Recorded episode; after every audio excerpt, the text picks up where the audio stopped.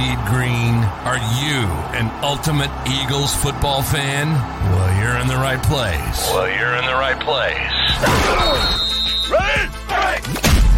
This is Birds 365, hosted by the new Mac and Mac, Jody McDonald and John McMullen. Here we go, here we go.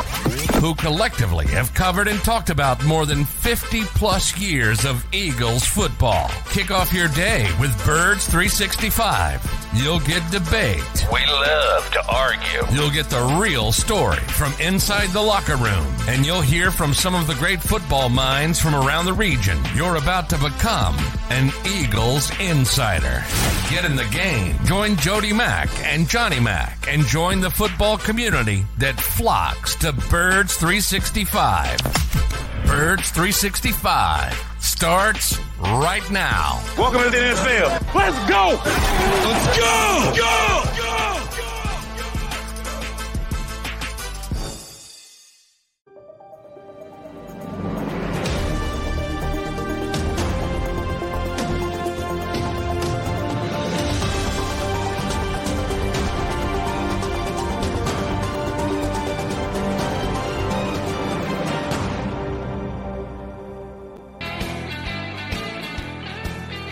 a good football Friday morning, Eagles fans. Appreciate you streaming in here to Birds 365. You got Mac and Mac, John McMullen and Jody McDonald here to hang with you for the next couple hours uh, before we start to break down Eagles Giants coming up on Christmas. A uh, couple internal things. First, Johnny Mac, we got to do a hell of a show today for Tyler Bolich. Uh, you guys noted this before the show started. Shame on me. I did not notice this. I guess Tyler is our first streamer on a daily basis. Yeah, always. And the beauty is Tyler's nice, you know, very rarely. Just you know, good morning. Uh, you know, uh, just uh, goes a long way. So it's not just a holiday, not a holiday season thing. Tyler's trying. No, the always there. Number He's one. There. Okay, appreciate it. I, I certainly recognize the name, but I didn't realize he was like the number one guy for almost every single show. Good, good on you for noting that, and thank you, Tyler. We appreciate it. We try and uh, do a heck of a show for you for the next couple hours. And uh, one of our other regular uh, streamers, uh, I think he's a John McMullen fan, ECW and WWF uh, wrestling dude. Um, I'm assuming, right? Uh, is do you think that has any yeah, reference? WrestleMania is coming, by the way. You know, the Eagles uh, had the uh, Golden Championship belt that they give to celebrities, uh, so they got at least one title. They were carrying that around. That's good that they got the belt. Um, he he asked, "Is this the last Birds 365 before Giants and Eagles?" And the answer to that question would be yes. Uh, Birds 365 is officially off on Monday for the holiday, aka Christmas. Uh, so yes, uh, we will be making predictions. I will get a McMullen prediction before we get out of Dodge here today on the Eagles versus uh, the Giants, and then we'll yeah, well, the Eagles play on Christmas, so I I won't be off. We're gonna have a pregame show, a, a, a halftime show, a postgame show. We're gonna be at the game, so and we're gonna do a show on Tuesday to the reactions. So Right. You're going to get plenty of Eagles, but technically we won't have a Birds 365 on Monday. That was what ACW asked about the last Birds 365. So yes, oh, there'll be plenty of pregame stuff uh, right here on the JAKIB Media YouTube channel, and then of course the postgame stuff after a Christmas Day game in which John, I remember both of the two previous Christmases that the Eagles played. One was shoot 15, 16, 17 years ago. I forget 2006 when uh, Jeff Garcia filling in for Donovan McNabb went down to Dallas, beat the Cowboys, and very famously looked in the camera coming off the field saying, Merry Christmas, Philadelphia, hmm. which endeared him to Eagle fans uh, for years to come thereafter. Um, and then also uh, the year that they won the Super Bowl, they played on Christmas 2017. Nick Foles filling in for the injured Carson Wentz against the Raiders. That was one of the ugliest football games I've ever watched. Uh, the Eagles won. Nick Foles stunk. I'm not going to sugarcoat it. He was terrible that day. The defense was good. It was freezing cold on Christmas Day. Just an awful day. I watch it on TV. I was not going down to Lincoln Financial Field on Christmas Day to see that game. Uh, and I made that decision before they played it, as ugly as it was. But they are undefeated on Christmas, Johnny Mac, 2 0 all time. They put their undefeated record on Christmas Day mm. on the hmm. line against the Giants. Yeah, how about that? I don't know what that's going to matter to this group, but uh, I think it's a good matchup for the Eagles. So I think it's a chance to get uh, to get uh, um, at least a little bit healthy. I don't know what it's going to mean if they play well. If they don't play well, I know what it's going to mean. it's not going to be good.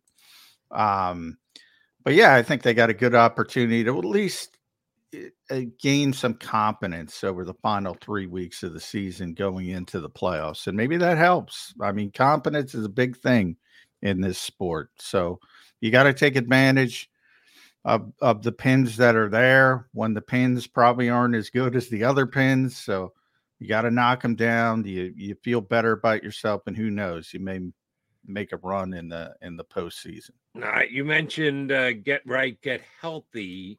Well, they had full practice yesterday. Uh, I don't know if it was full, but it was more than a walkthrough. Um, so they did uh, get all the guys out there with a injury report, not an injury estimation, and uh, mixed reviews yesterday. The fact that uh, they get Jurgens back, I think, is a big plus. Not that Sua Opeta did a bad job when he was in there for uh, Jurgens, but uh, continuity on that line and even needed that much more because, not surprising, Dickerson uh, was not at that practice. He's not going to play this week, healing from the surgery that he had on his finger. Um, so the offensive line for me is a, a, a key here this week, and uh, they they lose one but add one, which is okay. The bigger concern for me is linebacker. Nicholas Morrow didn't practice yesterday. Uh, Zach Cunningham has been out for a while now, and he did not practice either. So I would guess his status for Monday is questionable at best. Who's going to be playing linebacker for the Eagles on, on Monday against the Giants? Johnny Mack said yeah. coming through that locker room door. Now, at this stage, you know, obviously today is going to be important. Today's the bigger practice, um, so I'll get to see who they're they're at going to play at left guard mm-hmm. most likely. Um, whether they're going to move Sua to left guard or go with Tyler Steen.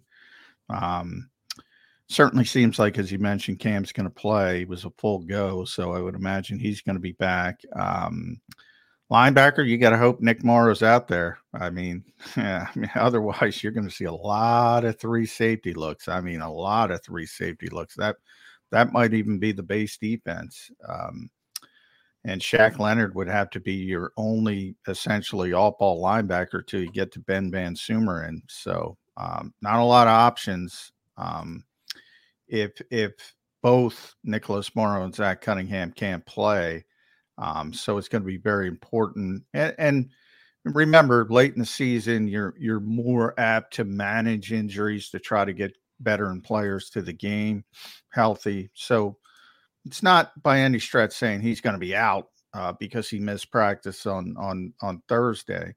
Um, and I'm I'm already mixing up my days because the game's on Monday. So today's mm-hmm. Friday. Today's the more important practice. Um, but um, yeah, they need him out there. And uh, for all the people that decry Nicholas Morrow, and I get it. I mean, there's there's limitations there, but he's been pretty solid except for one game, and they need him. They need him. They do need him, and we'll see if he's ready to play. And you're right, might just be management if he's got something that's ailing him. Don't push him because they know they need him for Monday uh, Monday afternoon against the Giants.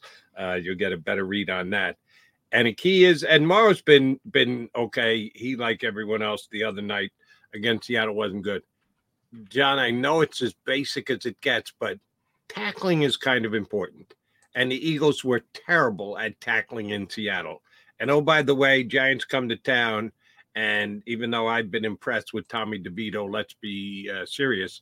Saquon Barkley is their number one weapon. Whether it's them handing it to him and or them throwing it to him out of the backfield, he's the guy that you've got to be able to stop if you're going to stop the New York Giants and I think they're going to get a steady diet of Saquon uh, Barkley on the ground. And oh, by the way, Saquon is the kind of guy who can run through tackles. Can't have that happen. John, they got to be able to bring them to the ground. They can't tackle like they no, and that, that, that's why this is a game where you need your linebacker. This is a game where, in theory, you would want to play less three safety looks. Um, and and have more linebackers on the field, more traditional linebackers. Maybe that's not the way the NFL is going as a whole, but in this particular week, yeah, it would be it would be the worst week possible to lose both, not have both Nick Morrow and Zach Cunningham in the lineup. Um, because yeah, I mean Saquon's uh, by far their best uh, offensive option, and you know if you can if you want to go down that route and try to envision how the Eagles lose this game, it's probably got a lot to do with Saquon Barkley. So, um, yeah, I, you know, it's funny. I looked it up because, and rightfully so, the Eagles, Sydney Brown specifically, had a bad tackling day uh, in Seattle. No question about it. I, I went to PFF and I looked at the tackling grades for the season. They got the Eagles as the fourth best tackling team in the NFL. Really? Yeah, which tells you uh, tackling is, you know, it ain't good uh, in in the entire league because uh, the Eagles aren't great at it by any stretch. Now they were worse than normal.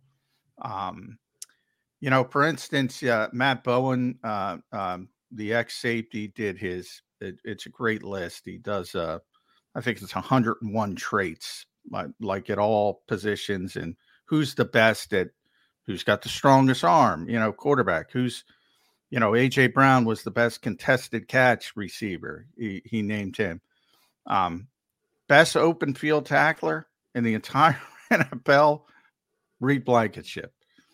I, I, I mean, is, is, he, it, is he getting that for the one stop that he had on the half yard line? Are we putting a major emphasis on that because that was no, that was the best Eagle tackle of the year? I don't know done, about the whole league, but the best Eagle tackle of the year was done Blankenship at the half yard line. He's done a good job. If you notice him in the open field, man, he's he's he's a really sure tackler uh, um, compared to the rest of the league. Now, if you want to go back to 20 years, there were probably a bunch of guys better, but it's kind of a lost art and everybody deals with it.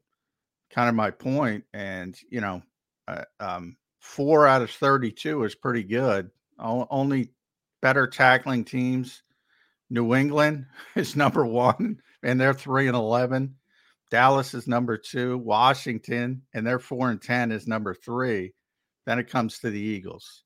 Um, bottom five uh, Buffalo, Carolina, Seattle, Houston, Denver, uh, with our old buddy Alex Singleton, who misses a lot of tackles, makes a lot of tackles, but misses a lot of tackles.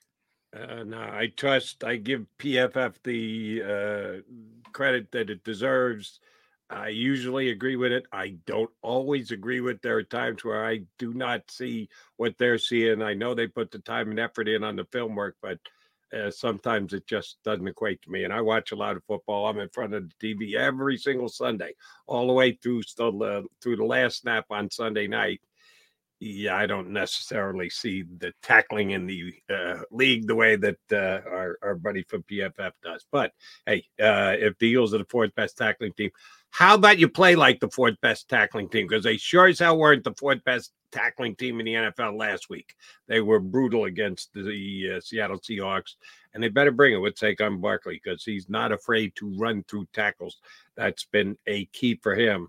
Uh, and, and tackling is, of course, key in this game, specifically one guy, and that would be the quarterback of the New York Giants, Tommy DeVito, because the New York Giants – offensive line is let's see, you get you got the PFF handy. I would suggest they are the worst offensive line in the National Football League. Not one of the worst, the worst offensive line in the National Football League. Seeing as they've given up 72 sacks. That's with three weeks to play. That's not the end of season number. If you give up 72 sacks for sacks for a season, you've had a hideously bad year. Oh, they've got three more weeks of giving up sacks at 72 already. Their offensive line is terrible. They've had some injuries there, but they're just brutal. Uh, from Daniel Jones to Tyrod Taylor to Tommy DeVito, Giants quarterbacks have just been sitting ducks all year long because of the Swiss cheese offensive line that the Giants have. Is this the week that the Philadelphia Eagles defensive line finally eats, John? Eh, I don't. I, I mean, it's it's been one of those years where, um, you know, for whatever reason, they're not getting home. Um, I think they'll have an opportunity. I mean, I think they should. Um, it's hard to count on it. Um, they just haven't. Um, I mean, they haven't been consistent, and um, but this is a quarterback that will give them an opportunity. This is an offensive line that will give them an opportunity. We talked about last year in the 70 sacks and Carson Wentz and certain types of quarterbacks hold on to the football, give you an opportunity to get sacks. Um, this is an opportunity. So, um, and that's what I'm when I'm talking about confidence. You know, all right. In the big scheme of things, if you know, there's not a lot you can gain from this game, really, because you're supposed to win. Uh, you're supposed to win easily. Um, what are they favored by? Uh, two touchdowns. I think it's up to 13 and a half. Yeah. It's just They're, short of two touchdowns. So the only thing, if you play poorly, there's not a lot of gain. Uh, uh, you're expected to win. You're supposed to win. All that kind of stuff. Um, so it can only really go in a negative fashion. If you if you struggle to win, the worst case scenario is you lose. Um, obviously. Um, so theoretically, there's not a lot of lot lot to gain other than that confidence and and that, that's big i mean confidence is huge when it comes to professional sports and the eagles don't have it right now and they don't have their mojo whatever word you want to use so to get it back would be a, a, a big thing um, and you know but it's hard to say uh, they're going to get seven sacks, eight sacks, no matter who they're playing, because they haven't been able to do that this year.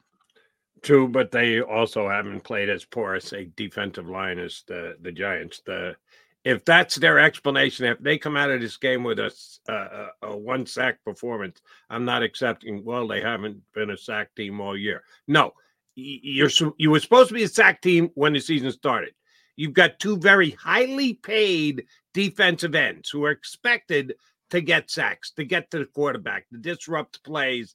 And both Haason Reddick and, and Josh Sweat, at least as per my expectations, and I would hope the Eagle expectations, have been underachievers this year.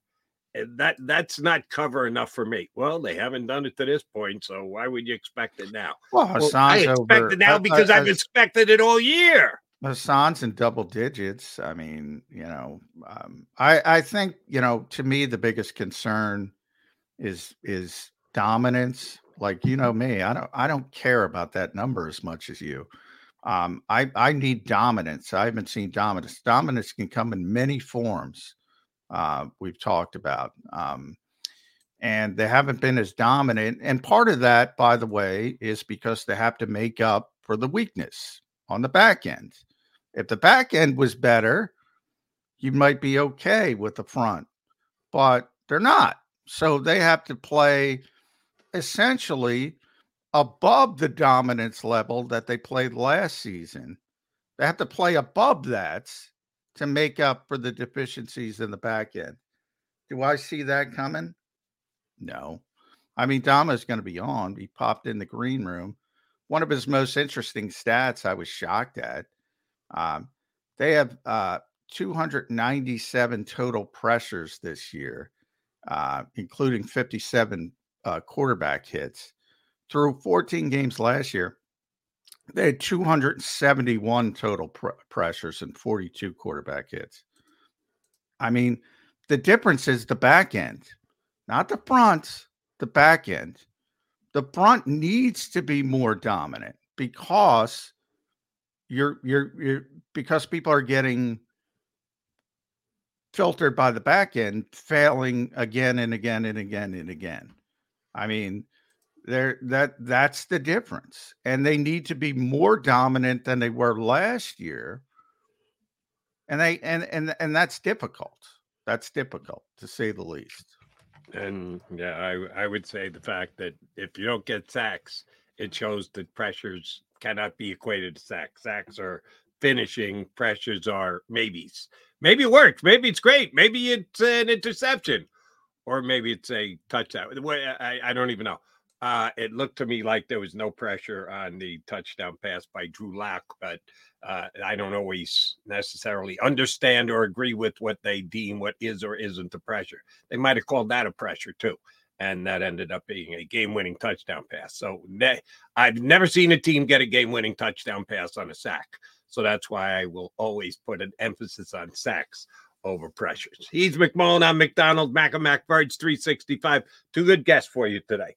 First one coming up next in his Hawaiian clad shirt would be Paul Domowitch uh, from our very own jakibsports.com and also the 3013.com.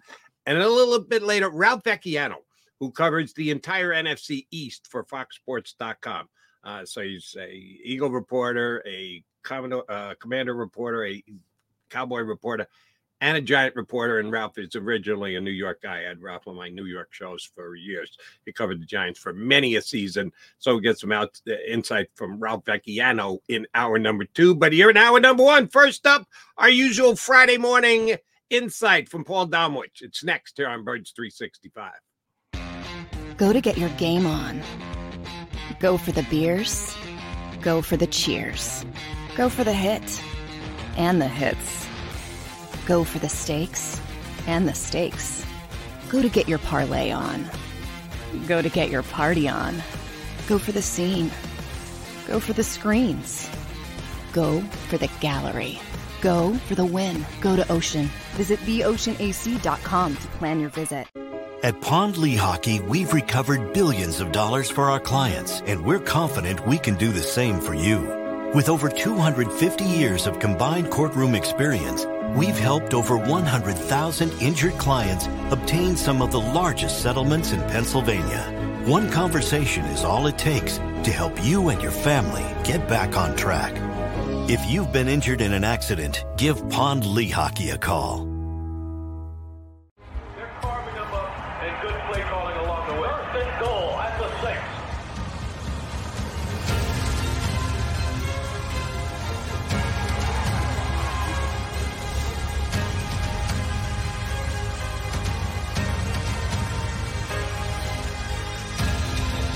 Field of life, Firstrust Bank is there for you.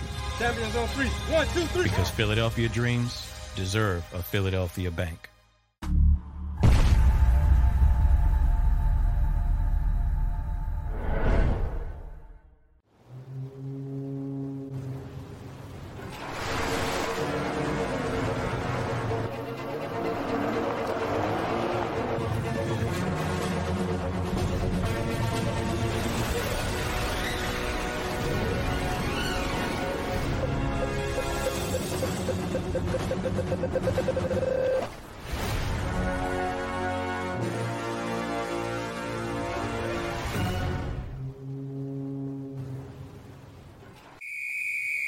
Underdog Fantasy has a way for you to play alongside your favorite football team all season long with their fantasy pick'em game. You pick between two to five players, select whether they'll go higher or lower on one of their stats, then do what you usually do on a Sunday watch the games. You can win up to 20 times your money in a single game by going five for five. It's a fantasy game, and the sports betting show wants you to get involved. Go to UnderdogFantasy.com. When you sign up, use the promo code WIN, and Underdog will double your first deposit up to $100. That's UnderdogFantasy.com. Use the promo code WIN. Do you stream on a Roku, Fire Stick, Google TV, or Apple TV? Now you can watch 6ABC 24 7 with the 6ABC Philadelphia streaming app. And the big story on Action News? Search 6ABC Philadelphia and start streaming today. E A G L E S. Eagles.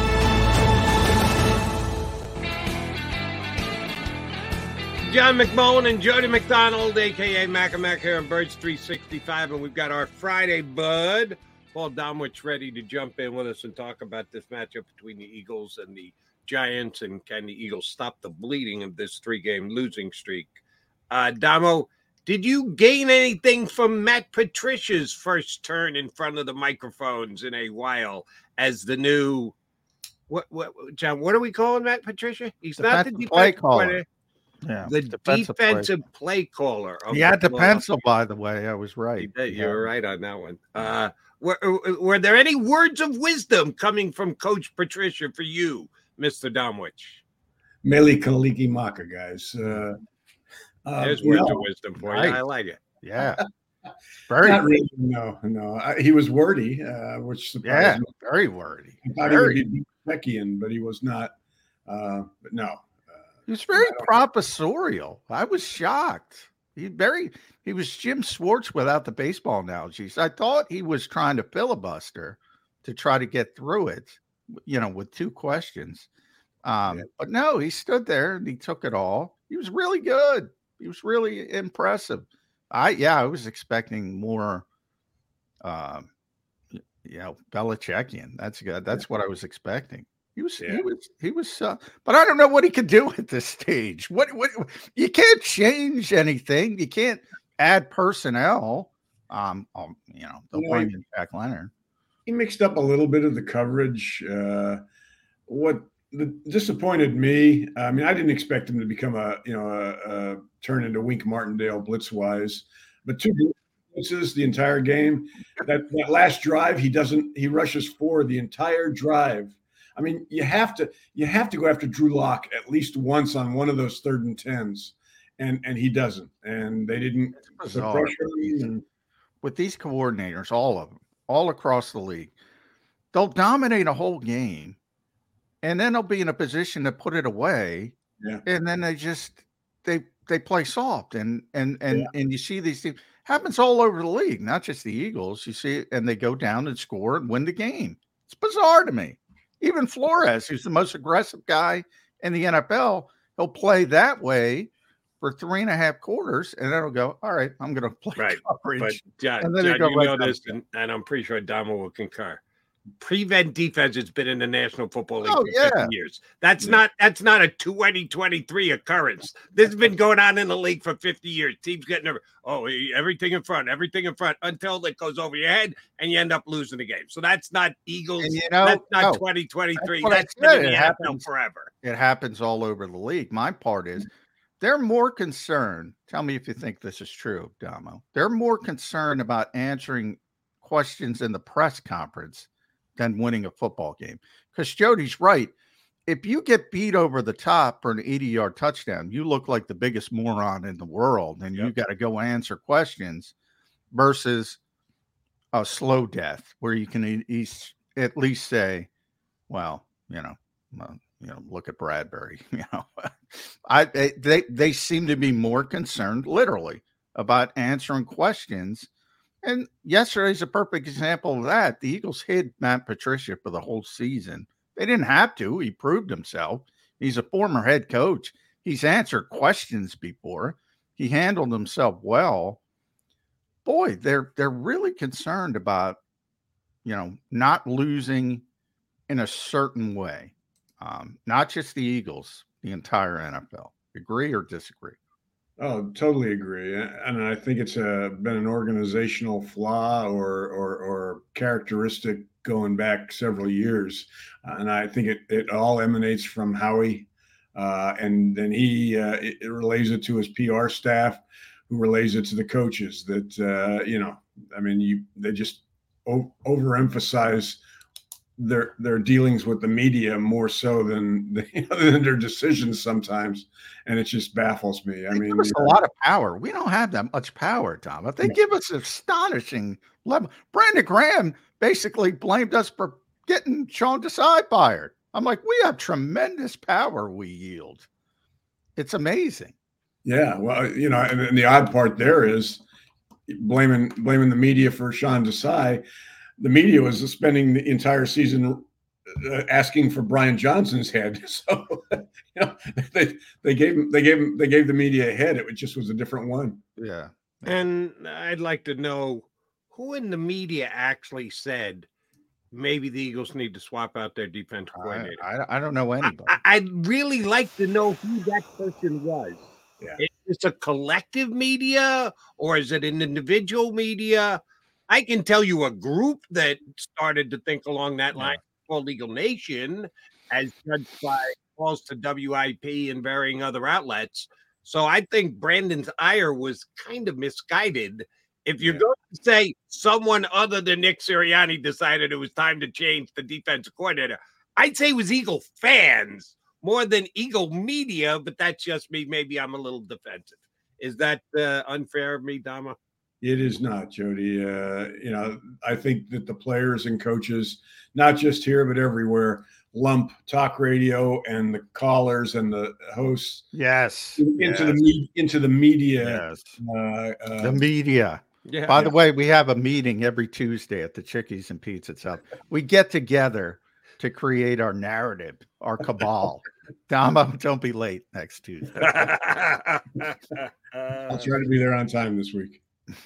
you do that. All right. Uh, well, uh, now this is not a media thing. This is not a Philly Eagles Nation thing. This is a Jody McDonald thing. Does Quez Watkins have compromising pictures of Nick Sirianni? I I do need to know the answer to that question. If I, am going to piss anybody off because I said this and I'm not flying the Eagle banner, and I point out the fact that I think the Eagles' third wide receiver position has become a joke. Uh, I'll apologize if anybody's offended, but I'll stand by it because I feel that way. What is it about Quez and Sirianni? It's it's this organization's infatuation with speed. Uh, you know, he can't do anything, but he can run fast. Uh, that's why they drafted drafted Davion Taylor in 2020, I think. Yeah, Turned out to be a, yeah. a, complete waste of a third round pick on a linebacker that, that didn't even know how to play football, but could run a 4 4 40. Same thing with Quez. Uh, they, they think just having him run down the field is uh, is going to create some problems for a defense. you know, I mean, when you can blow him over with a feather, when when he can't block, uh, you know, he can't run his bubble screen. I, I, you know, what what use is he? I mean, I, you know, that. I mean, I've said this for years. I mean, Greg Ward is wasting away on their practice squad right now. They put him in the game. He's much more functional and useful to J- Jalen Hurts than uh, than Quez Watkins ever will be in his lifetime. Yeah, and they don't. They don't even have to go to him Oz has been making plays all year. They don't throw him the ball, but when he does, he catches it, and he catches it in the end zone. He's got as many touchdowns as Dallas Goedert, who is one of the big three. The offense runs through A.J. Brown, DeVonta Smith, and Dallas Goedert. But somehow, Oz, who can't get off the bench, has two touchdown passes, and uh, Dallas Goedert only has two. Somebody explain that to me why that doesn't merit – uh, Olamide Zaccheaus being on the field more than he is. Well, right I think the bigger issue, I think the bigger issue is, you know, Quez was out for whatever it was, four or five weeks. Um, and they couldn't get the ball to the third receiver with Julio Jones or Oz, whomever. My my bigger issue, they don't have a third receiver of any competency. Sure, um, and and that to me is the bigger issue and yeah, maybe Greg Ward could help. Uh, you know, it's amazing to me with so many great athletes, and and it, it, we talked about it before the Eagles finally fixed the problem when it was a bigger problem because it was one and two, and they had to pay AJ. They had to draft DeVonta at number ten. They had to pay AJ a hundred million dollars to fix that position.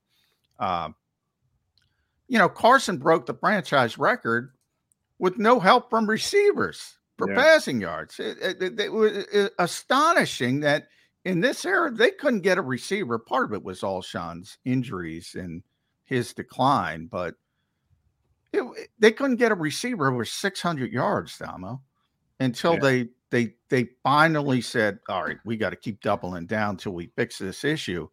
But I think I bring that up because I I think it speaks to their development. You see other teams guys go down, big time receivers, they'll pluck somebody off the practice squad that can give them something. Yeah. Um, because one of the strengths, I always talk about the weaknesses of college football. One of the strengths now is receivers. There's like a boatload of them coming in every year because that's all they do in college. And the Eagles can't find a developmental prospect at the stinking receiver position. I think that's the bigger, bigger problem. You're right. And I mean, and this is a team that has gone totally committed to the 11 personnel personnel groupings, uh, three wide receivers almost 90% of the time now, and you don't have depth at that position. Uh, makes no sense. I mean, if so- something happens to AJ Brown or DeVonta Smith Whoa. in these next in these next three weeks, they're Boy, that would be ugly. Uh, That yeah. would be ugly. Exactly. How about Britton Covey? He's having a great year as a punt returner. How about him as a slot receiver? He caught a lot of passes at uh, Utah. Um, I don't know if he can play receiver, but I guarantee he play receiver better than the guys they got out there. I don't know Yeah. if he'll survive um, because of how small he is, but yeah, I I mean Joseph Ngata on the practice squad. You know, he didn't impress me in training camp. Didn't get a lot of separation, but could he be much worse? Or Devon Allen, talk about speed. Maybe he can clear out something. Yeah, I mean, their answer to depth was signing Julio Jones, uh, which you know five years ago would have been a you know a, a fine thing to Yeah, do. that would have been great. Yeah, five years. Good. now it's uh, you know I mean Julio doesn't. I mean the, the, the it's on E. I mean the tank, the needle is on E there. Real, real quick. Sorry, Jody. Um, to to button up the thing about the receivers. Also, if you're going to be an RPO team, you got to be able to run a damn bubble screen. You got to be able to run, and I hate them, but you got to be able to run them, and you got to be able to run a, a, a rub route. We're three years in, and this is Nick Sirianni's expertise. Right. I, I, I have a problem with that as well, Damo. Yeah. They even AJ and DeVonta, eh, you got to block. You got to be able to run it on a, a, a, a rub route. You got to be able.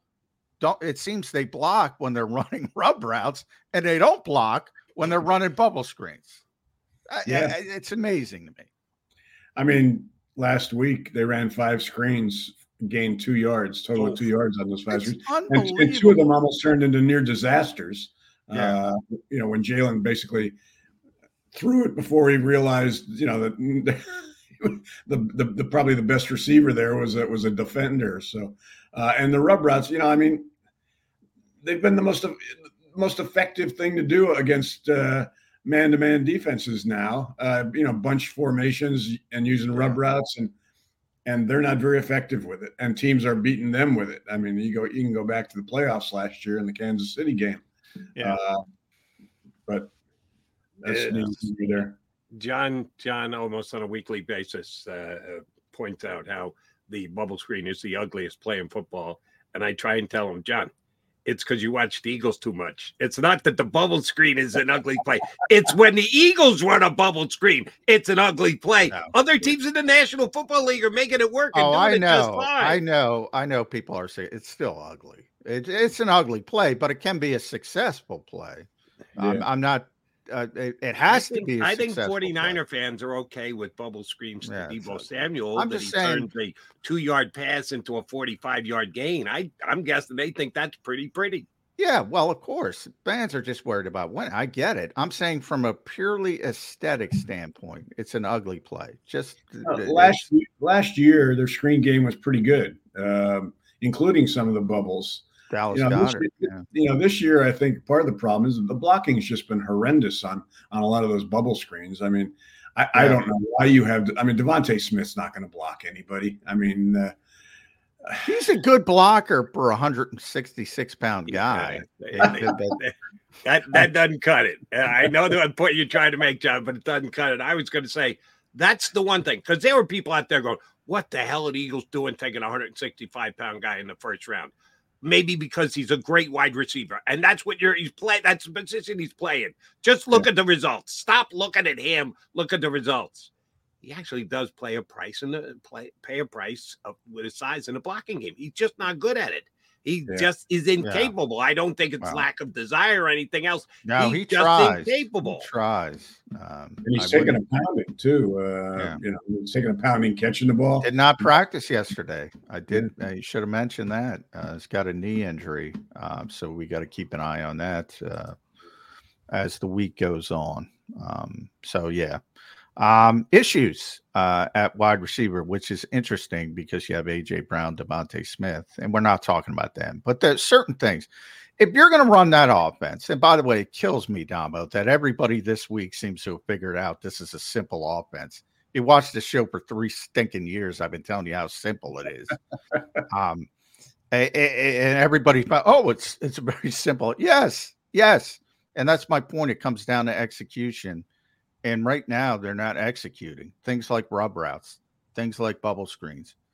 Um, these can be successful plays if you execute correctly. Um, what do you think has happened during this three game losing streak offensively? We know the issues defensively, there's personnel issues. Yeah. Offensively, this should be a pretty damn good team. Yeah. I mean, I think A, they need to rely more on the run game. Um, B, they've become too infatuated with the deep ball. Uh, which was pretty evident on uh, Monday night with those two horrendous passes of uh, Jalen's, and then and then a coach who says, "Well, we were looking, you know, possibly might have got." that was the dumbest answer in the history of the world. Yikes! You need 15 yards to to put the best field goal, one of the best field goal kickers in football, in position to tie the game and send it into overtime, and you throw a a, a, a ball up for grabs, hoping for a pass interference, uh, according to him. Boy. I mean, that just that you're right. It was the dumbest thing I've ever heard come out of a coach's mouth in, in a long time.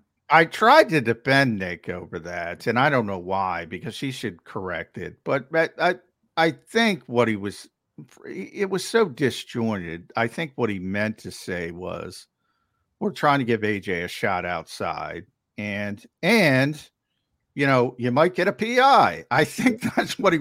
But for some weird reason, he started with the PI. The PI. That's just... I, I, I, it's just. Yeah. But for that, I would say, and and and Nick did mention. I asked him about that. What you just said, that sort of balancing line be, between taking shots and uh, taking what's there. And Seattle was playing their two safeties in the parking lot for most of the game. They were clearly trying to take away the big plays. And so I didn't ask it about Jalen because you know he's going to button up if you ask him. But he, he started to talk a little bit and he said, Well, there are things essentially built into every play. You know, if it's not there, you got you got to go to underneath and you got to go to in that case the Kenny Gainwell, everybody talks about Kenny, but they don't dump the ball off. We at this stage, you know they're not dumping the ball off. But he could have went to the second progression, whether that was the flat or over the middle. Although it looked like I think it was DeVonta was DeVonta was wide open underneath, right eh, on the same exact I, I pattern. Don't, I don't. Was it DeVonta was open? Yes. Um. So he he did say there's options. So I blame that was a bad decision by the quarterback. Yep. I mean, you go up to the snap, Damo. The corner had a 12 yard cushion. Yeah. He didn't look off the safety and he's still throwing it. That to me is a bad decision by the quarterback. Yeah, I mean, he's had, I mean, you know, Jalen clearly is not playing as well this season in a lot of aspects. Uh, and and one first and foremost with me is the tunnel vision he tends to show uh, with regard to that deep ball. I mean, he just I mean, like you said, people were open. DeVonta, DeVonta was open on the on the first interception on a shallow cross. Yeah, yeah. He was wide got, open. Yeah, he's got people open, and and he and he admits he admitted yesterday he didn't see them. He didn't I mean, see Gainwell. Well, Gainwell was on the other side of the field. Right. I don't blame out. him for the Gainwell thing. Yeah, the and they just. I'm at the point where I've been saying that for three years too. They don't dump the ball up with Jalen Hurts. He's going to no. run if it gets to that point. Um, so I I kind of do put the Gainwell part of it aside because they're never going to get to that. Um, but I, I, mean, just the 12 yard cushion should alert you that all right, maybe this isn't going to be there. Yeah. Um, because they're clearly trying to to um trying to limit the explosive play down the field because of what we just talked about the whole league wide mentality. Don't get beat over the top. And by the way, Seattle won the game on the same concept, mm-hmm. giving uh, uh, Njigba a chance on the outside. They won the game doing the same thing. They just executed better. Yeah. All right. Then uh, along those lines, Damo, James Bradberry play 100% of the snaps this weekend? Uh, not not if I'm the coach, but you know, I mean, I'd I'd I'd go with Ringo and Ricks. Uh, you know, they're going to make mistakes. Now, I mean, I, I would give them these three games to make their mistakes and get them ready for the playoffs because uh, right now I, I, I have zero trust in Bradberry's ability to, to to get it done out there. And I don't know what's going on with Darius Slay and his decision to get a, you know, get surgery when he did. Um, so yeah, I I'd go with Ringo and Ricks. Ooh, that's ooh, that's bold. And Bradberry is playing poorly. I guess I would play it safe there and and stick with Bradberry at least, especially with what's upcoming. I think you want to gain confidence as you get to the playoffs, and they have an opportunity because of the schedule. You don't think Wan'Dale Robinson can light him up this week, John? Well, anybody can light him up, but uh, I, I think it's a chance to rebuild some of the confidence that maybe has been lost. But uh, before you came on, you might have heard us talking about your most interesting stat to me this week, jakibsports.com. Make sure you go read Damo's stat pack because I didn't think, I knew they were close, but I didn't think they're significantly ahead in total pressures um, when rushing the quarterback than last year's 70 sack team 297 to 271 it, it, it, it's interesting to me from this perspective the, the the back seven is so poor compared to last year's back seven yeah. That I think, and I was saying to Jody, I think the defensive front has to dominate more than they dominated last year.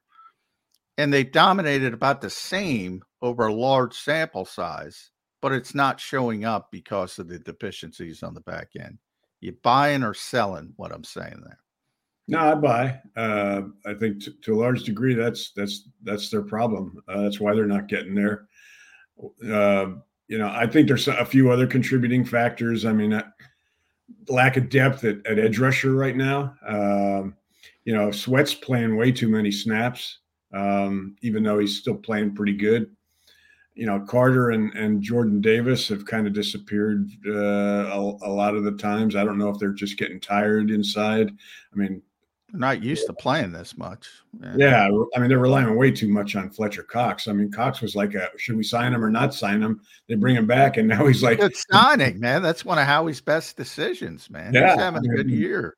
If yeah. they didn't have him, they'd really be in trouble. So, yeah, um, and yeah, I mean, just, all you got to do is look at the the time quarterbacks, the speed that they're getting the ball out. I mean, clearly, they're able to find receivers pretty quickly uh, before these guys get there, and that's that's the blame. You know, you're blaming that on the linebackers and the uh, DBs. Uh, agreed on on the DBs, the linebackers. Who's going to play linebacker for the Eagles this week? Nicholas Morrow missed practice yesterday. They haven't gotten Zach Cunningham back yet. Now, those might be your two starting linebackers by Monday because we still got a couple days to go. But assuming neither one of those guys are good to go, you going to line up and play some linebacker for the Eagles on Monday? Well, it looked like they put Sydney Brown at linebacker last yeah. Week. Oh, yeah. Pretty much so. And yeah. we saw what happened. He missed what? 75 Three, tackles. Uh, yeah. I mean, it's, yeah, it's, that's another organizational mistake in devaluing that position to the degree that they have. Uh, and then, you know, drafting Nakobe Dean and, and he can't stay healthy. So, yeah, uh, injuries. By the way, Avonte Maddox could be back this week, so we talked oh, about yeah. the back. Um, uh, uh, that would be huge because that would have a. Uh, is one of the best slot corners in the NFL. People criticize, yeah. and you know he got he's got durability issues, no question about it. But he's also, I don't think people realize, he's great in run support, comparatively speaking, to most mm-hmm. nickel corners. He's their best blitzer from the edge. It brings the blitz back in the equation. They have nobody to do it. Um, this could really help them if yeah. if he's able to get out there. Now he hasn't played since week two, so you would think there would be a ramp up period. Um, but boy, I mean, that that could have a domino effect that could really improve this defense down the stretch. Yeah, and, and it gives you a little bit of flexibility with regard to. I mean, Roby hasn't played terribly. Uh, it gives you a little flexibility as far as using him and and and and and Maddox together in some packages, and uh, He can play outside. Roby played outside a Yeah. lot before he Yeah. became a slot corner, so that could help you there as well, or at least Yeah. give you a little bit more depth. Um, yeah, it could be. You typically don't think of slot corners having that kind of impact on the defense, but for this defense, for this team, and that player, and all he can do, that that might be Sean Desai might be sitting there thinking, "Man, if I could have lasted one more week, got a Avonte back."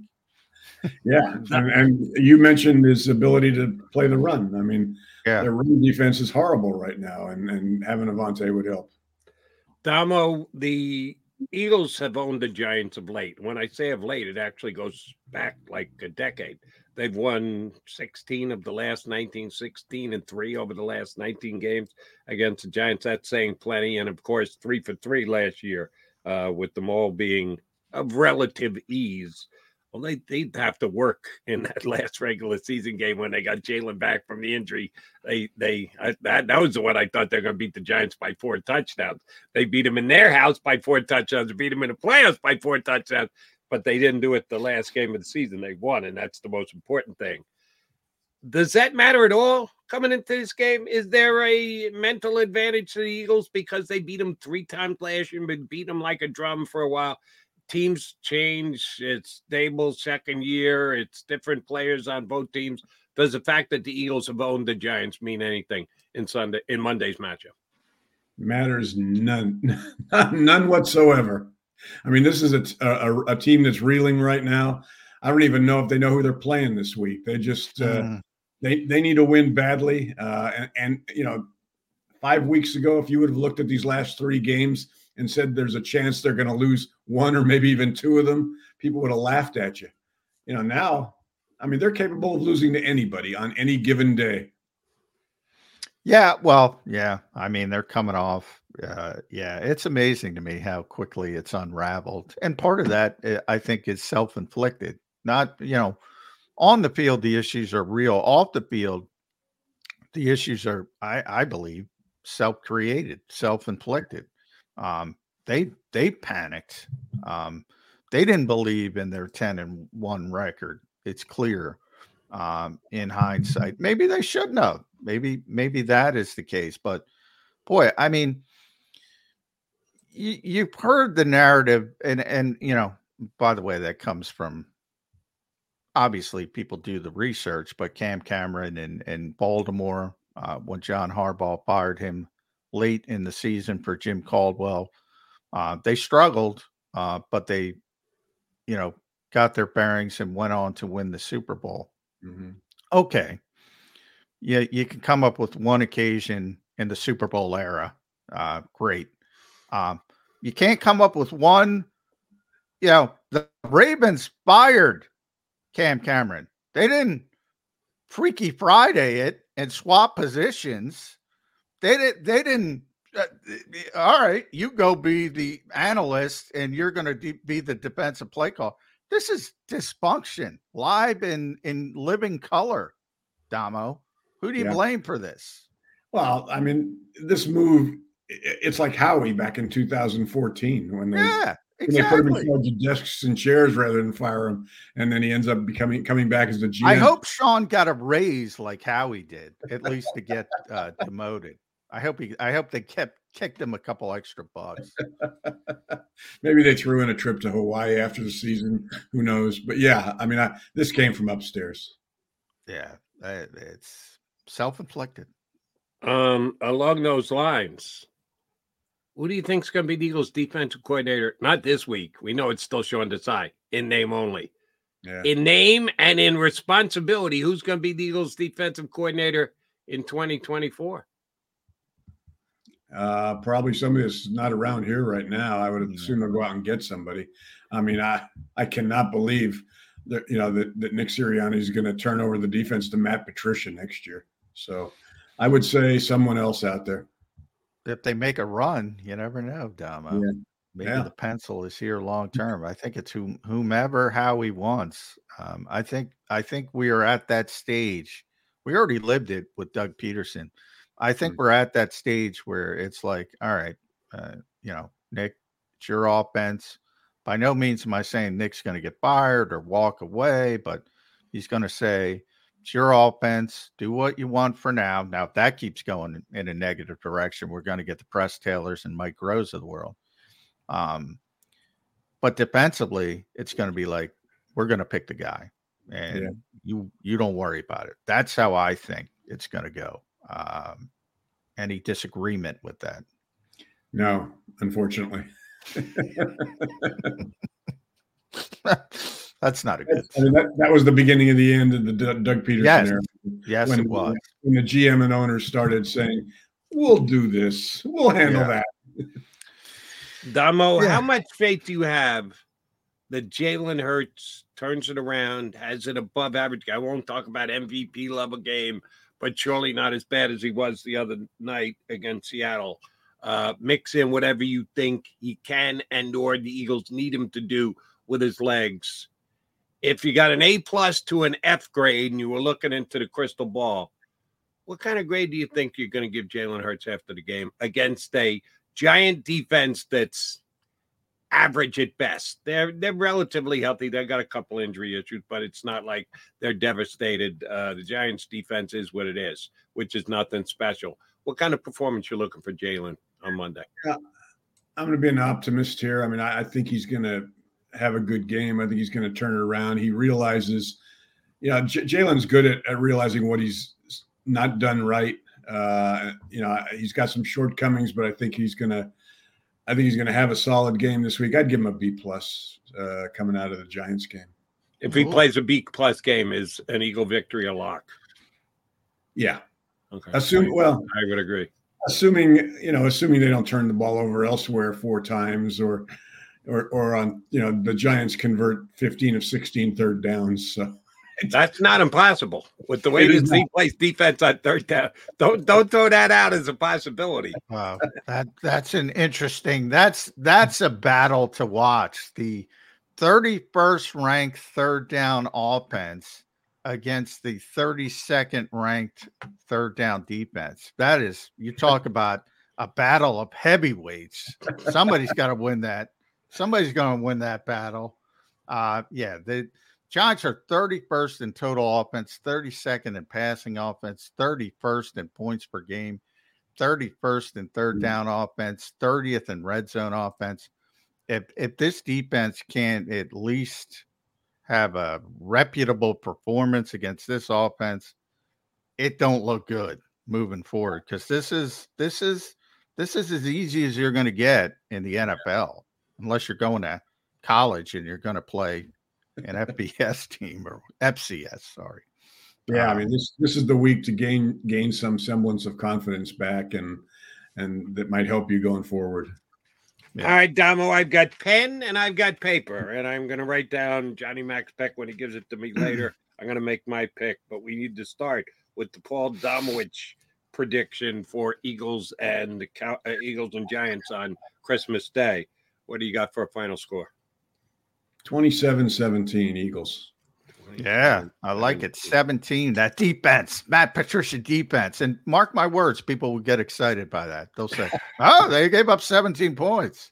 Never look at the context, never look at the opponent, never It's always. Yeah, the defense fails. defense looked good until the yeah. final two minutes of the game the other day. Yes, when they went 98 yards, stuck yes. in the end zone, won the game. All of a sudden, the defense was still a calamity. Yes. It can yes. it can swap on a dime.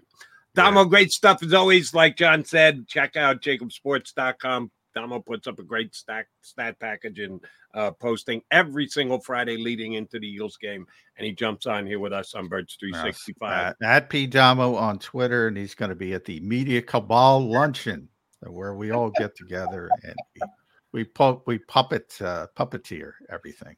A lot of lot of fries down there, Chickie's and Pete's. And oh, by the way, Damo, I want an ugly Christmas sweater. I was kind of hoping this week you stayed the course. You are Mr. Hawaiian. I give you credit for that. But if you're ever going to uh, vary, I thought maybe we'd get an ugly Christmas sweater this week. I, I don't have an ugly Christmas sweater. Do you have it? Yeah, no. I don't have one.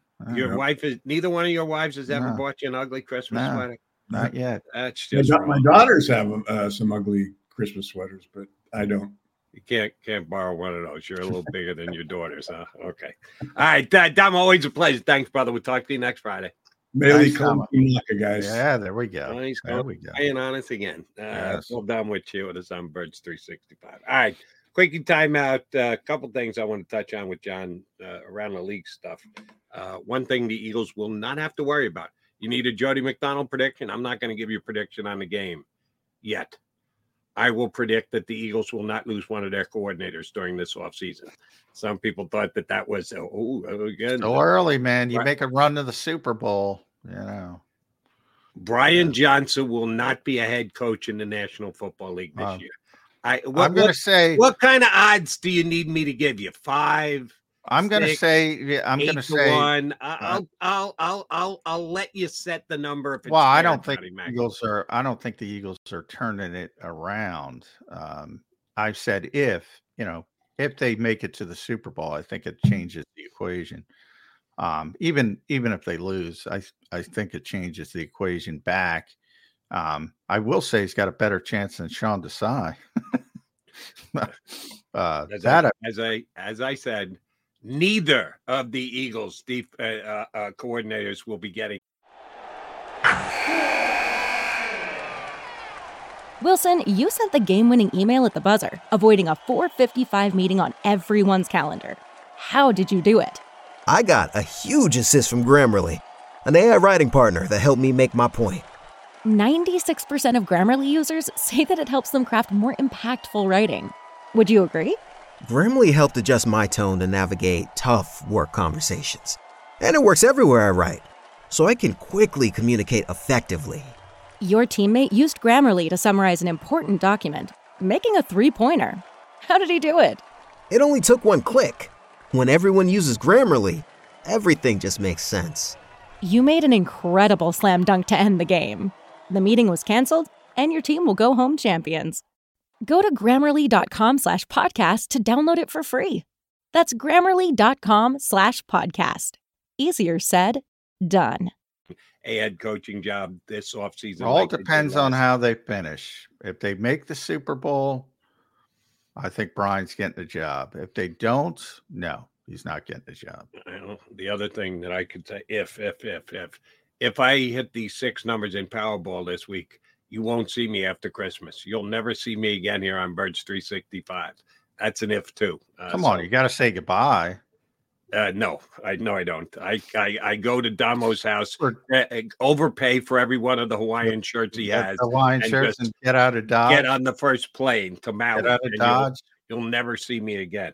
Well, that, that you're just saying by that that's fine. That's a prediction. They're not going to go far, which is fine. I agree with that prediction. I don't think they're. I don't think.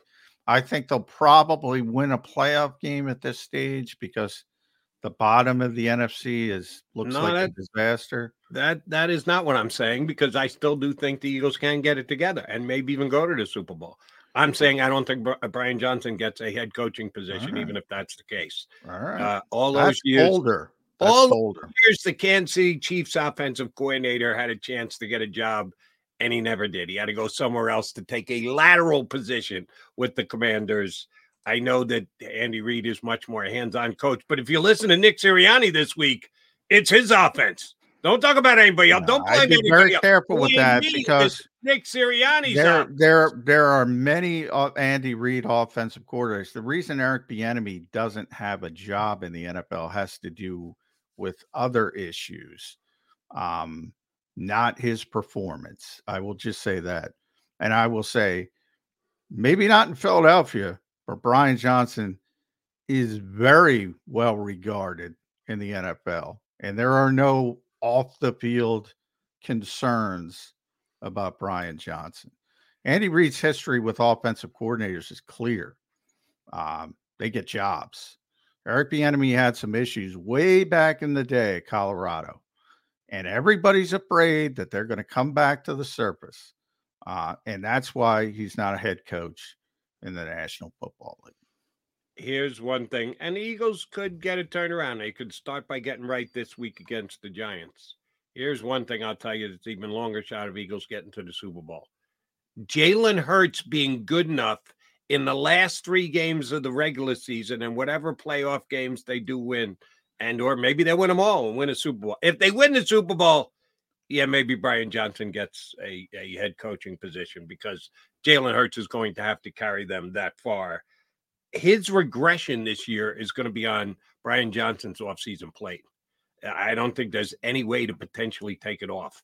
So, do you know how great Jalen Hurts is going to have to be over the last three games of the well by the season. way that also brings up this last three games. I, I was talking about mainly defensively but also offensively it's a chance to get their confidence back and it's a chance for jalen hurts to right the ship personally and get back going in a positive direction. So this three game stretch is very important. Obviously it's very important for a lot of reasons namely to get the potentially get the, the win the nfc east potentially get the number two seed but even more so than that, if they have legitimate thought process, and obviously that was the goal coming into the season, Super Bowl or bust. We all know that. If they have legitimate hopes of getting there, they have to. It's intangible, but they have to regain their confidence and swagger and mojo, whatever you want to say. And that includes Jalen Hurts. I mean, he's got to play better. He's got to play better. And I surely believe he will play better to get on a par with what he did last year, yeah, next to no chance, next to no shot. That's why I don't think uh, Brian Johnson's going to get a uh, that changes so quickly though. That that's what I'm saying. When he was ten and one, when the Eagles were ten and one, we were just talking about yesterday. He was the leader in the clubhouse and the MVP betting odds. Um, I, I mean, it changes so quickly in this league he can he can he can if he can right the ship against bad teams. There's such a there's such a lack of context. Nobody's going to look at once it's done nobody's going to look at oh jalen hurts played well in the final month of the season. They're not going to look at it. it that's why it's so important for the defense for the off it's so important to get that confidence and start playing well again. Um mark my words the whole narrative going into playoffs oh the eagles are playing well again yeah, and it's uh, it's not going to mean anything until they're tested against the the real teams. Um, but it, it, means a lot to play well in these final three games. Yeah, here's the difference. Um, and I use it, but I try and keep it in the proper context. The MVP betting markets. That's a different thing than uh, all, let's use All Pro, not Pro Bowl. Right now, Jalen Hurts would be about the fifth quarterback in the NFC for all pro performance this year. Goff would be ahead of him. Stafford would be ahead of him. Stafford's Certainly, great, Purdy would be ahead of him. Dak would be ahead of him. He's fifth. If you're looking at the all pro quarterbacks in the NFL, he's no better than fifth. So he might have been first in the MVP because here's how they decide the MVP Are you the quarterback on the best team? And if the answer is yes, guess what? You're the MVP uh, leader in the clubhouse.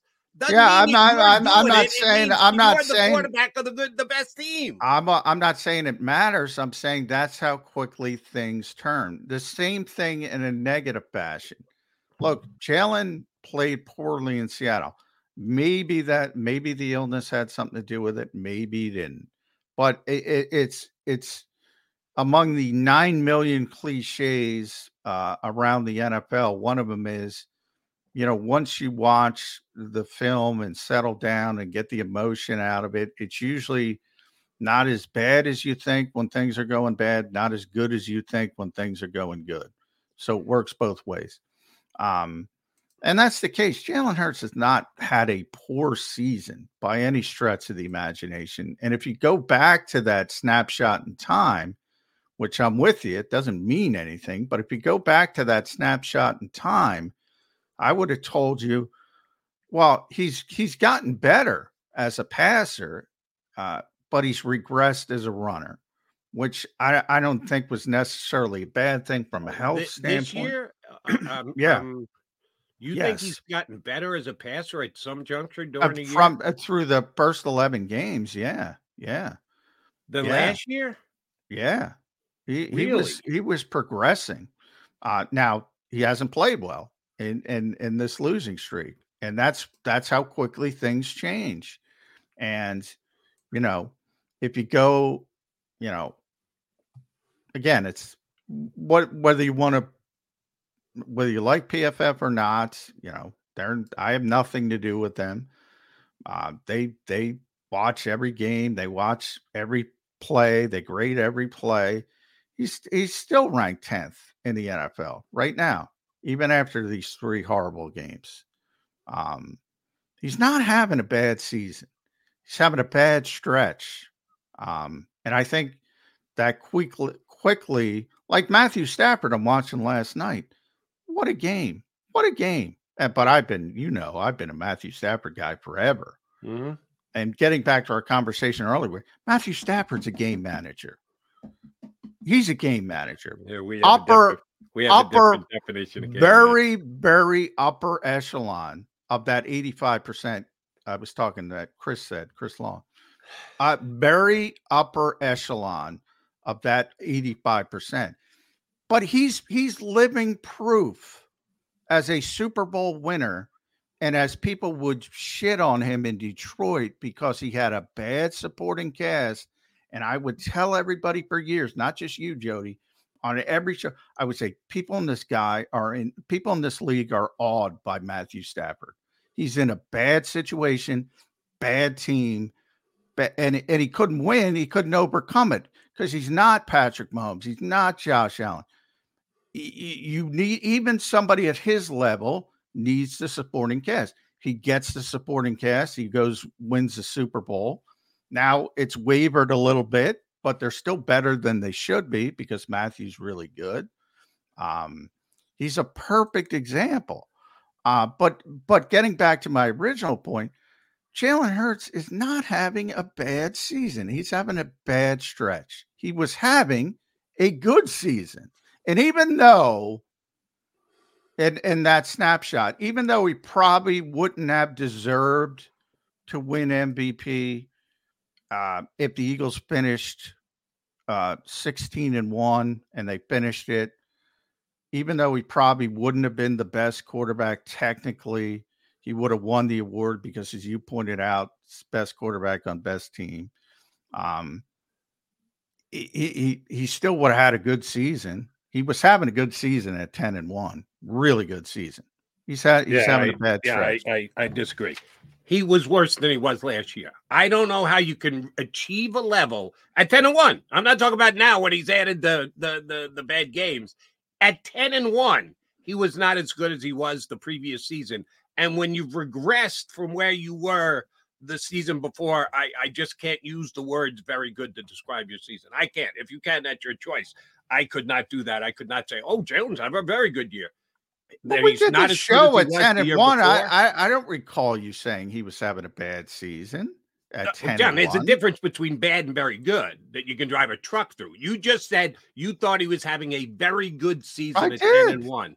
I'm telling you, I disagree with that. I don't, I can't say very good when you've gone backwards from where you were the previous season. And I thought Jalen had gone backwards from where he was the previous season, even at 10 and 1 this year. So I know. Well, I guess I I I, I, I I guess I don't remember all the angst with Jalen Hurts when they were 10 and 1. I, I guess I don't remember it uh, with with the fan base, with you, with everybody. I don't remember it. I think there's some recency bias involved here. I think he was having a, a very good season. I, I, don't think you could be ten and one and have a bad season.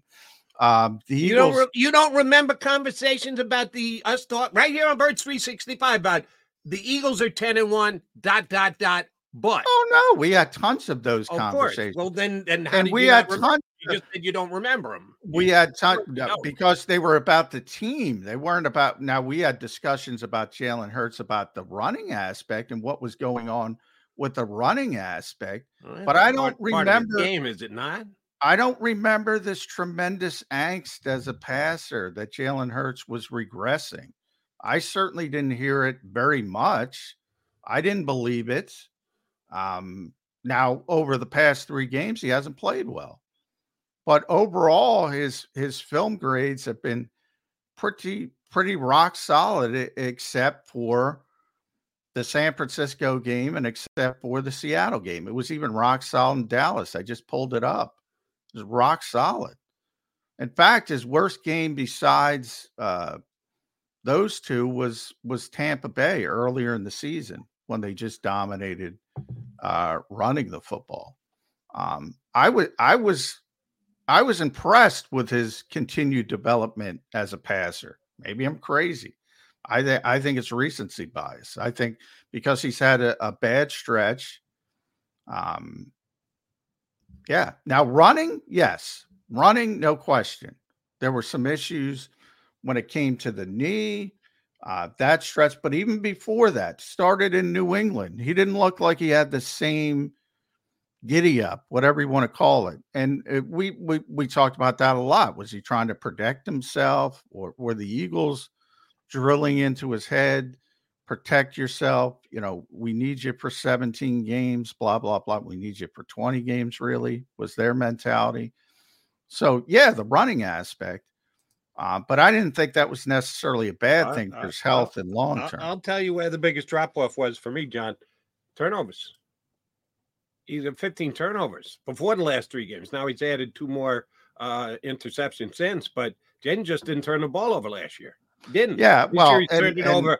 Not just recency bias, not just the last three games. He's been doing it all year. He's been turning the football over. Well, and the Jets, uh, the Jets game was the perfect example, and I killed him for that. That was a terrible, horrible decision. Uh, that throw in that situation against that team, and I said it at the time. And and you know, I'm I'm not saying he was perfect. That was a terrible decision.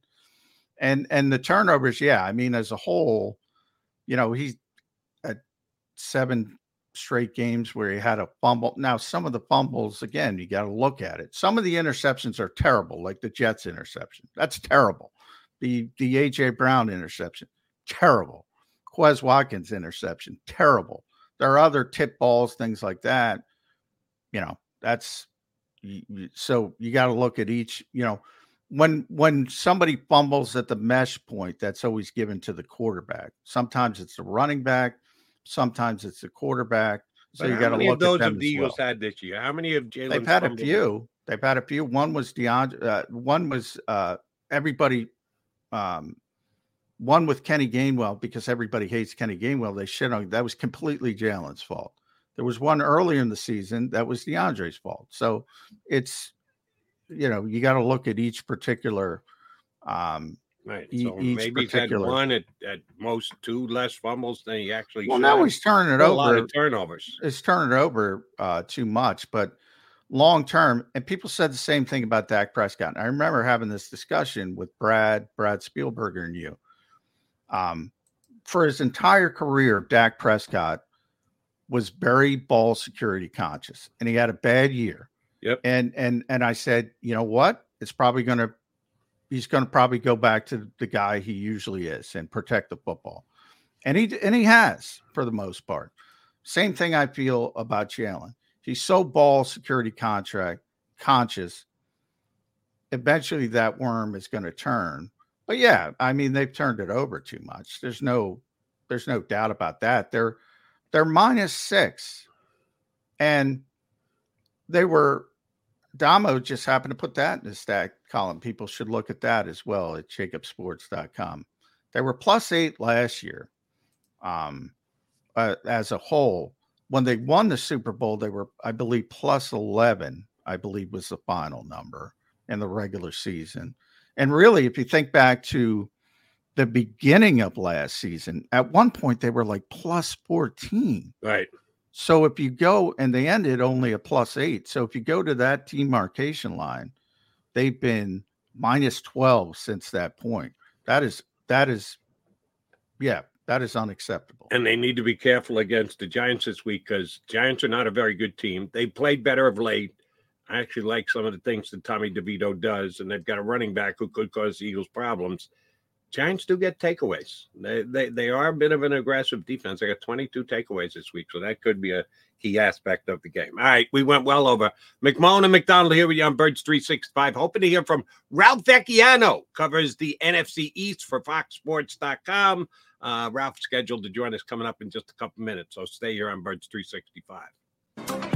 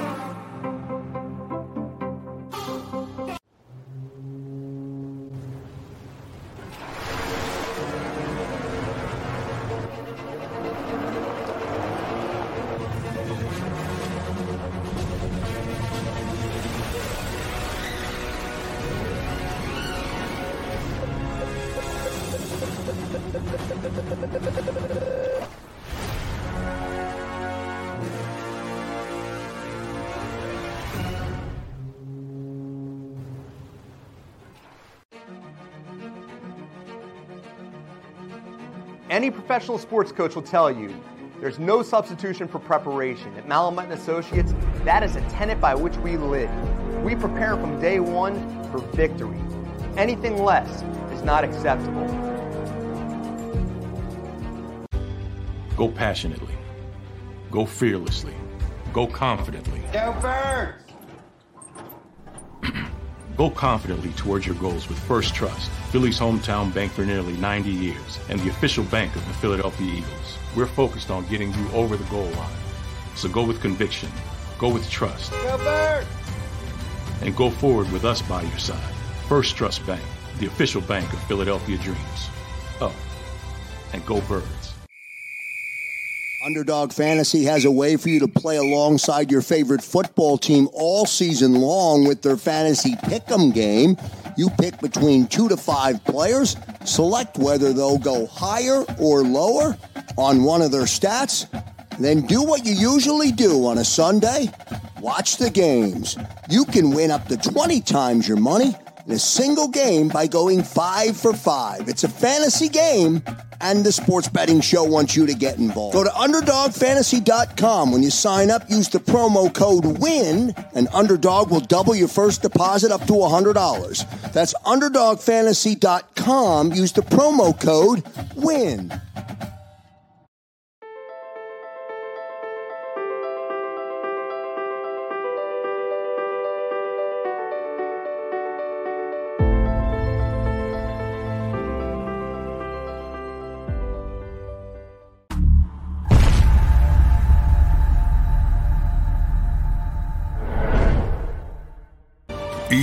G L E S.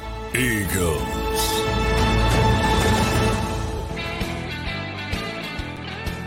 Appreciate you being here with us on Birds 365. Thanks for streaming in with Mac and Mac. And streaming in with us is Ralph Vacchiano of FoxSports.com.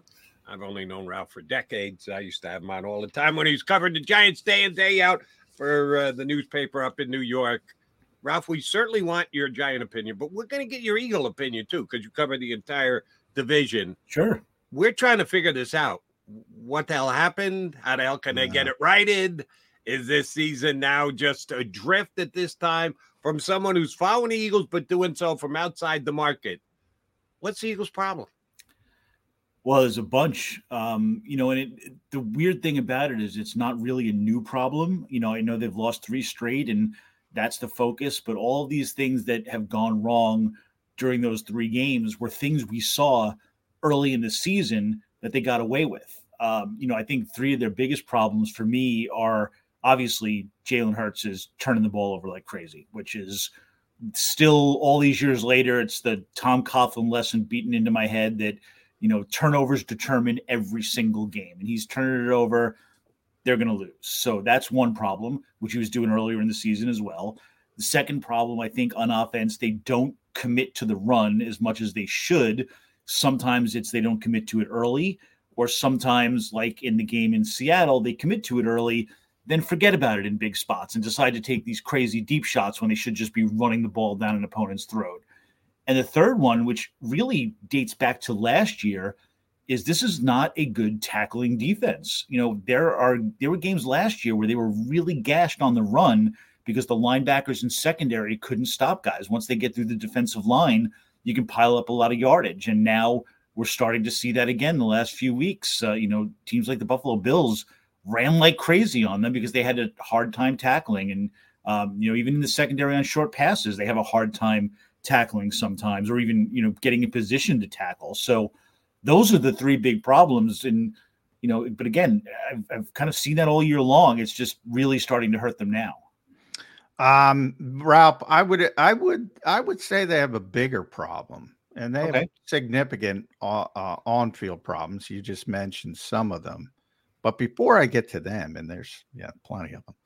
Um, I want to get to the off-the-field problems because I want, I want to pick your brain how the rest of the league and the rest of the division is looking at what went on in Philadelphia. Freaky Friday, I, I'd like to say uh, uh, Sean Desai and Matt Patricia. It's unheard of. People go back to Baltimore uh, when John Harbaugh fired Cam Cameron for Jim Caldwell. He fired him. He's out, out of the building. That you could argue.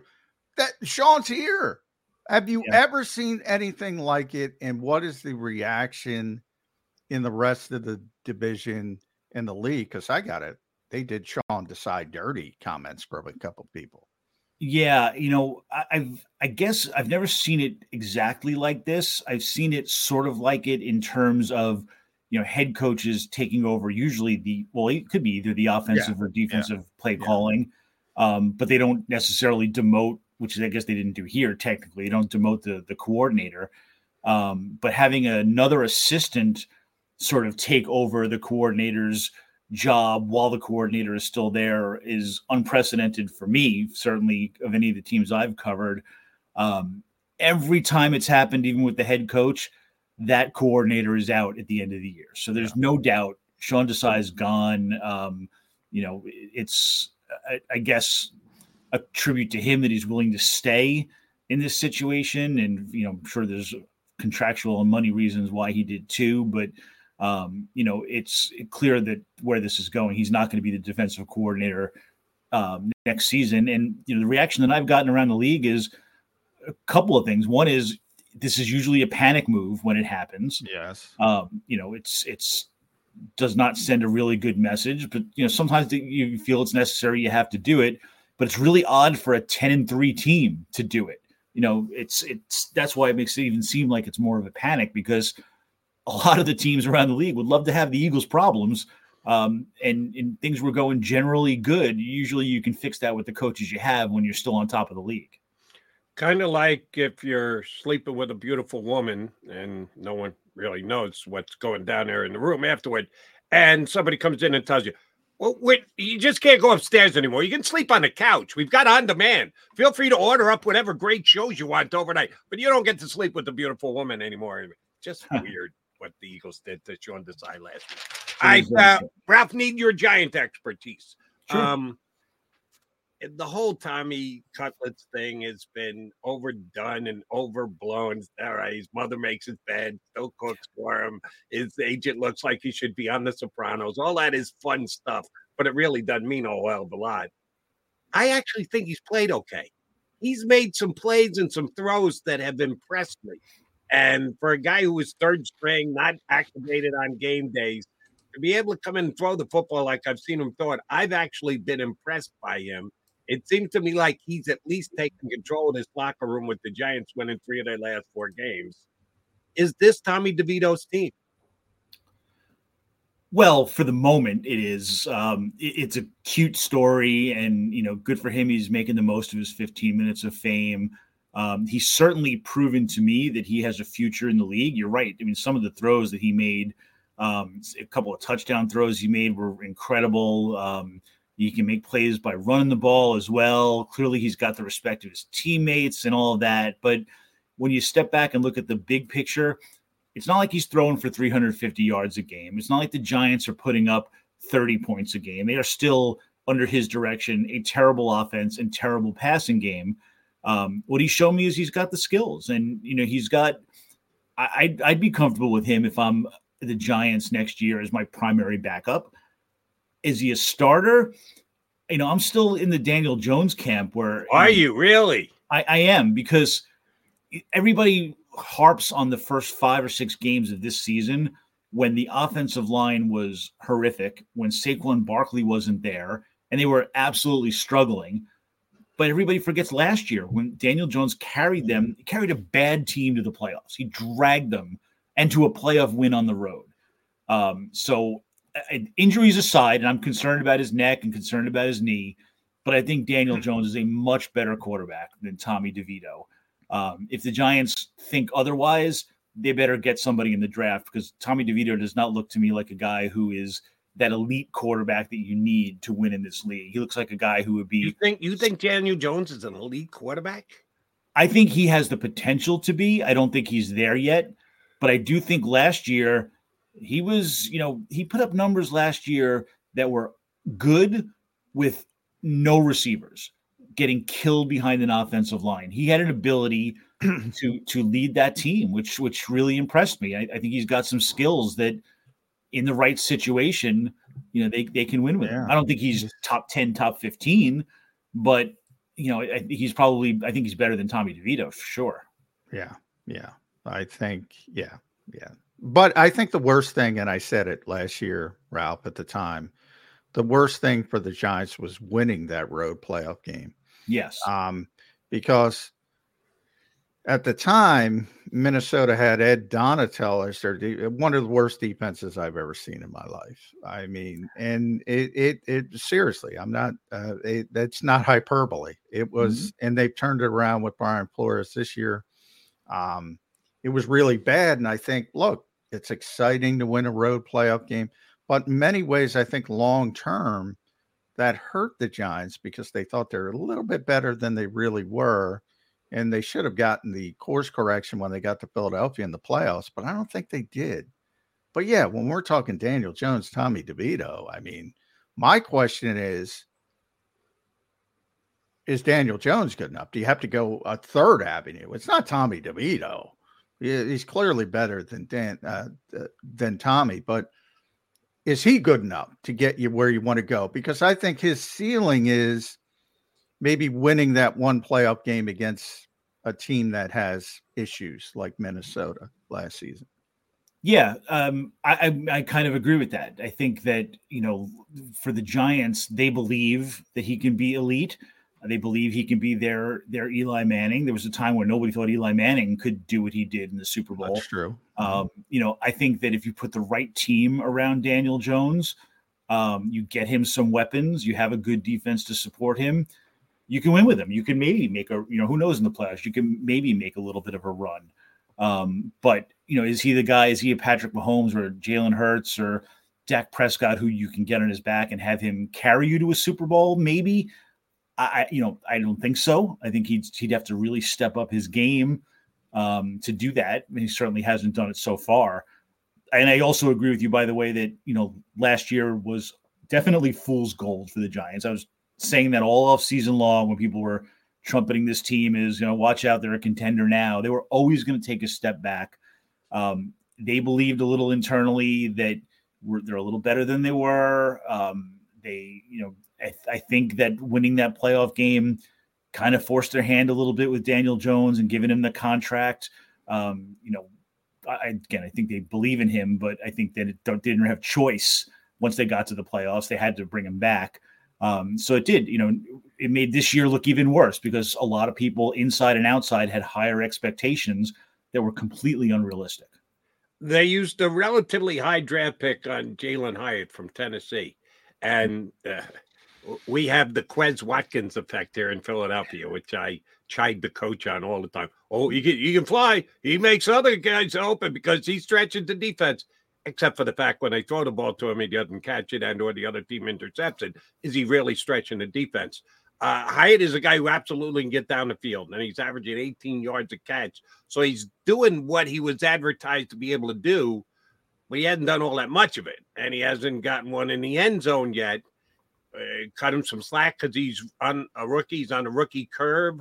Where are the Giants at with Jalen Hyatt? Can he become one of their top two wide receivers and be a league average one or two wide receiver in this league? You know, he's another guy that they weren't using much early in when Daniel Jones was the starter, and they've gotten to him a little bit more late in the season um, as he's developed. Uh, you know, can he be a I think he can be a number two type receiver, a, a stretch the field type of guy. I don't know yet that he has the skills to be, you know, up there with any of the number one receivers in the league. I think, I think he is a bit. I, I think he's got the potential to do a lot. But one of the knocks on him coming out of college was, you know, he didn't run all the routes and, um, you know, he's more of just a speed guy. He's got to get used to a lot more than just being the deep threat to be that number one receiver. The problem with him as a deep threat with the Giants is no matter how fast he is and how strong arm the quarterback is, if you're going to go to him down the field, he actually needs time to get down the field. And Giants quarterbacks do not get a lot of time behind that offensive line to throw the ball. Um, and that was Daniel Jones' problem early, why they barely used Jalen Hyatt. Is Jones was dropping back, and as soon as he set his feet, the pass rush was on top of him, and or he had to run outside the pocket, which makes it harder to go downfield. So they ever get protection, they could use Hyatt, Hyatt for a good deep threat, but you know, to be a number one receiver, you got to do more than that. Yeah, it's amazing how long the Giants have been trying to fix that offensive line. That obviously they've tried. They yeah. they've taken another and and they just can't get it right. Andrew Thomas is a very good player, but, but that's um, it. yeah, uh, that's it's amazing how they haven't been able to to at least improve to um, an average sort of you know degree in in this particular league. But you mentioned something that was interesting to me because Jody and I, before you popped on, Ralph, were discussing Jalen Hurts, and you mentioned you still had him in that category of guys who can, and he already did lift a team to a Super Bowl. Yeah. You haven't been wavered over this stretch because a lot of people here are wavered on if Jalen Hurts is really that type of quarterback now. I waver only in the sense that I don't think he's having that special year because of the turnovers. Um, you know, when you look at his numbers, his numbers are on pace or beyond what he did last year for the most part. Um, and yet we're still looking at it as, oh, these things don't look very good, which they which they don't come on the Eagles standard. It's the turnovers that really alarm me. Um, I I don't waver because I wonder if there's a few factors in that. I wonder how much his knee is more of a problem than we thought it was all season long. You know, if you're hurt and focused on that a little bit, maybe your, you know, decision making is a little off. Maybe your your grip on the ball is a little less. On you know, I don't know. Um, I think that early on in the season, he looked out of sync to me. He looked indecisive at times, and I wonder how much of that was the change in play callers. You know, I don't know how much different the scheme um, of the new offensive coordinator was, and how much uh, you know he had to get used to that. But he didn't look like it was very comfortable at first. Um, and the other reason I don't waver is you've seen quarterbacks have really bad turnover numbers and then bounce back the next year. And Dak yeah, Prescott's Dak a great Prescott, example of that. Yeah, so yeah. I can see Jalen Hurts next year coming back and looking like the old Jalen Hurts. And that's what the Eagle fans are hoping for this week. Uh, Ralph, I've been saying all week I'm scared from an Eagle perspective from this game mm-hmm. because they're not good against the run. Last year, they were the best team in the league against the run.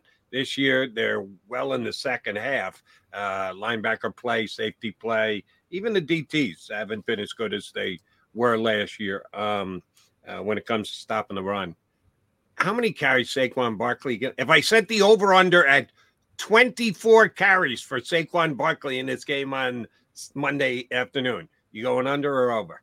I'd probably go over. It's a big workload for Saquon Barkley, but I, you know that's the way I look at the Eagles and, and, how to beat them is run the ball like crazy.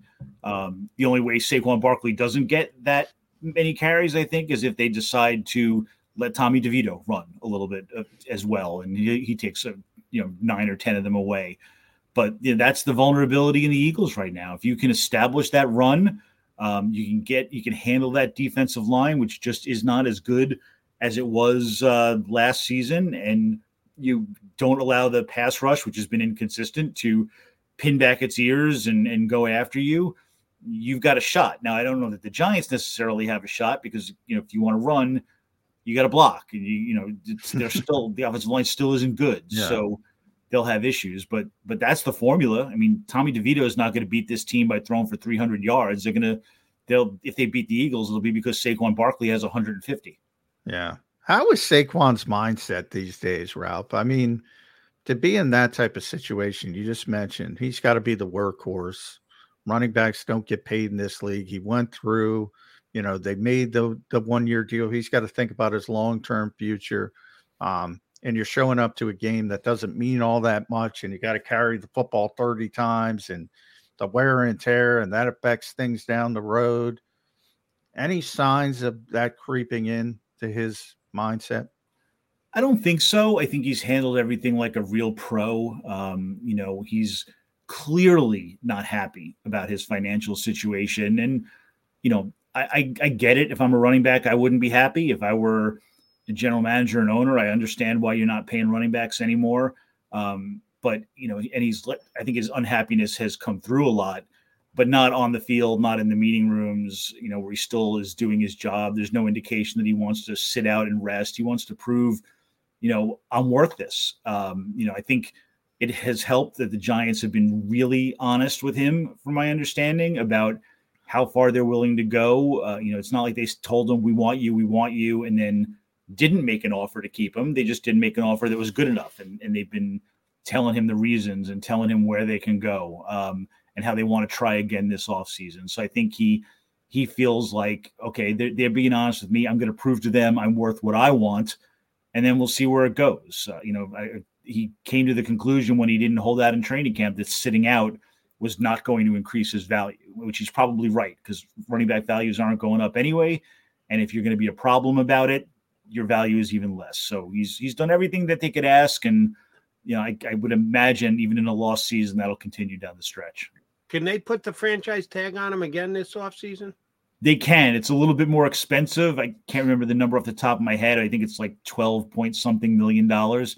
Um, they might.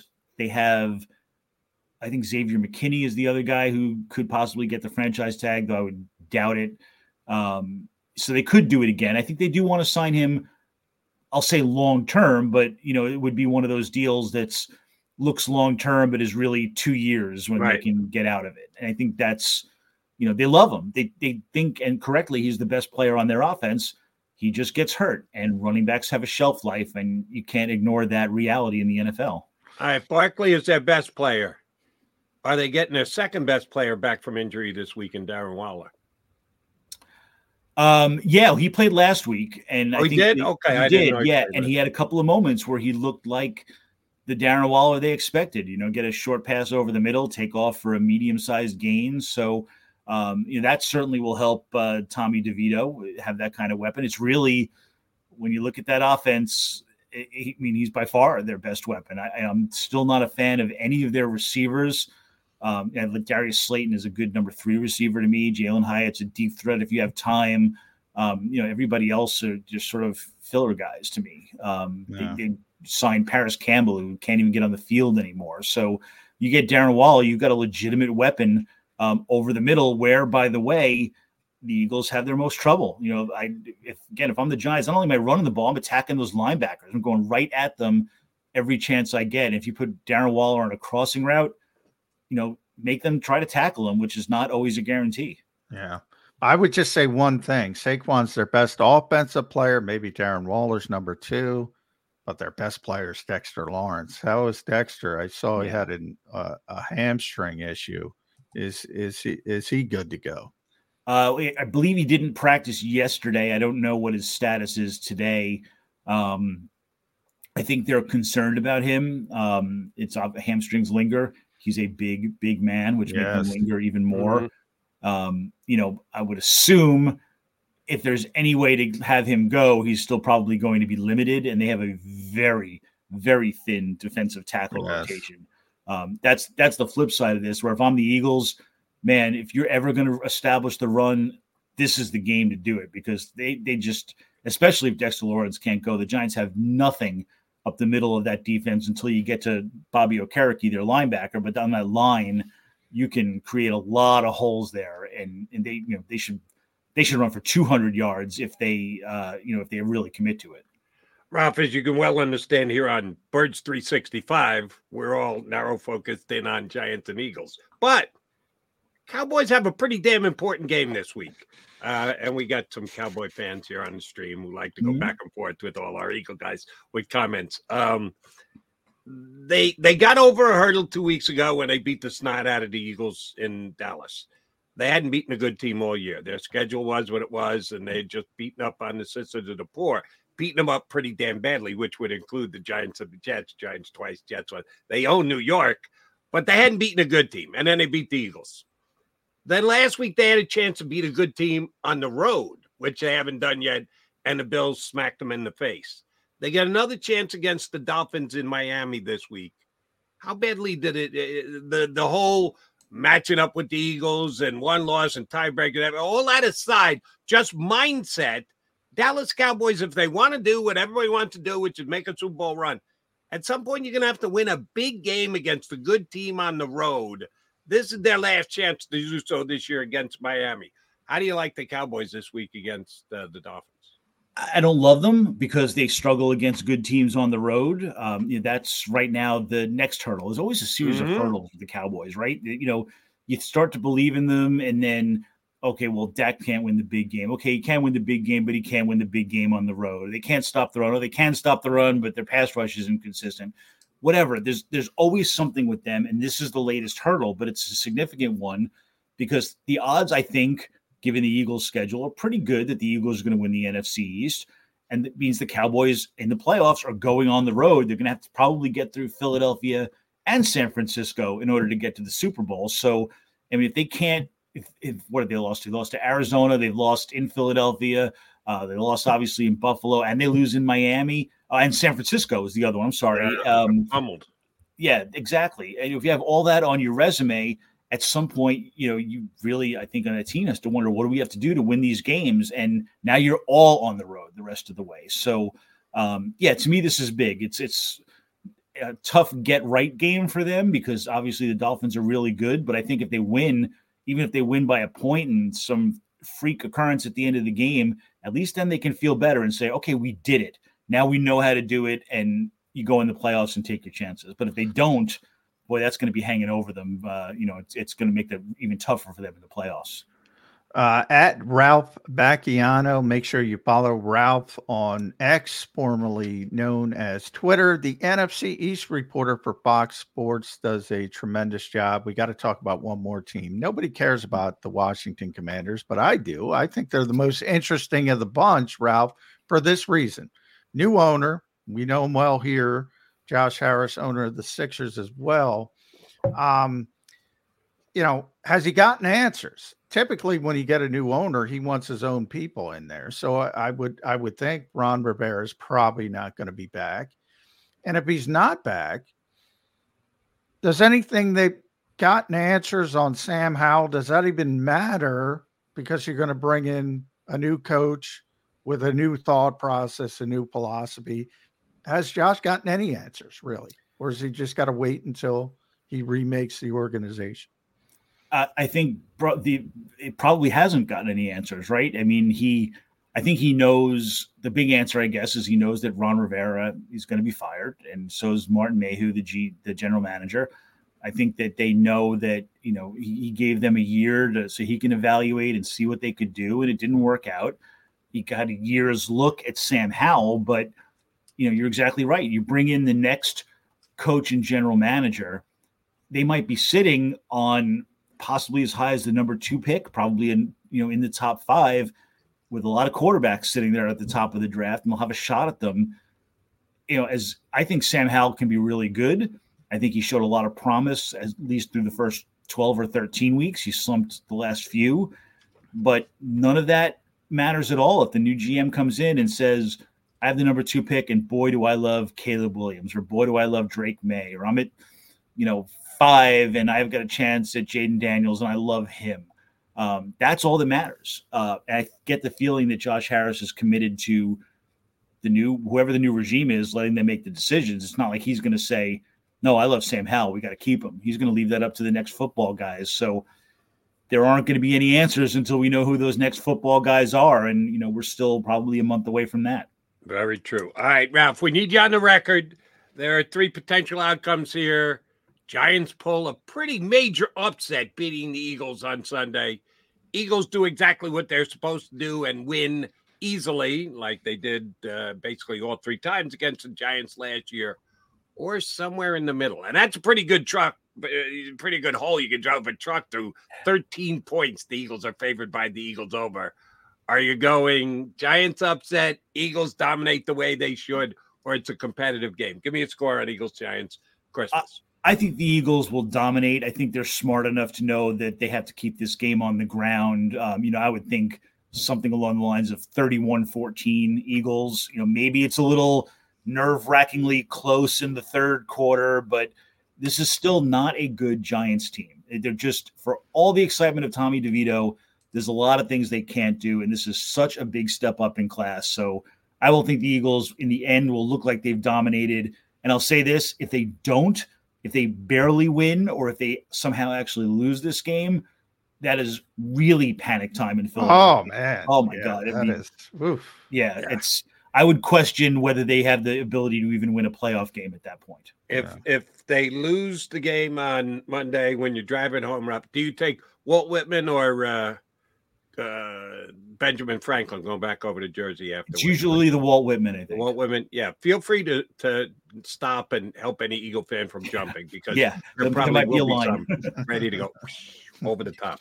Uh, Ralph, great stuff. We always love when we have you on. Thank you very much for doing so. We'll certainly get you back on again uh, sometime during the playoffs. Thanks for doing it today. Thank, you guys. Appreciate it. Ralph Vacchiano. We, you can read him at foxsports.com. It's been covering the NFL for years, specifically the Giants for a lot of those years, but covering the entire division these days for Fox. All right, McDonald, McMullen, Mac and Mac coming back to put a bow on the show and give you our predictions on the Eagles and Giants on Christmas. Go to get your game on. Go for the beers. Go for the cheers. Go for the hit and the hits. Go for the stakes and the stakes. Go to get your parlay on. Go to get your party on. Go for the scene. Go for the screens. Go for the gallery. Go for the win. Go to Ocean. Visit theoceanac.com to plan your visit. At Pond Lehocky, we've recovered billions of dollars for our clients, and we're confident we can do the same for you. With over 250 years of combined courtroom experience, we've helped over 100,000 injured clients obtain some of the largest settlements in Pennsylvania. One conversation is all it takes to help you and your family get back on track. If you've been injured in an accident, give Pond Lehocky a call.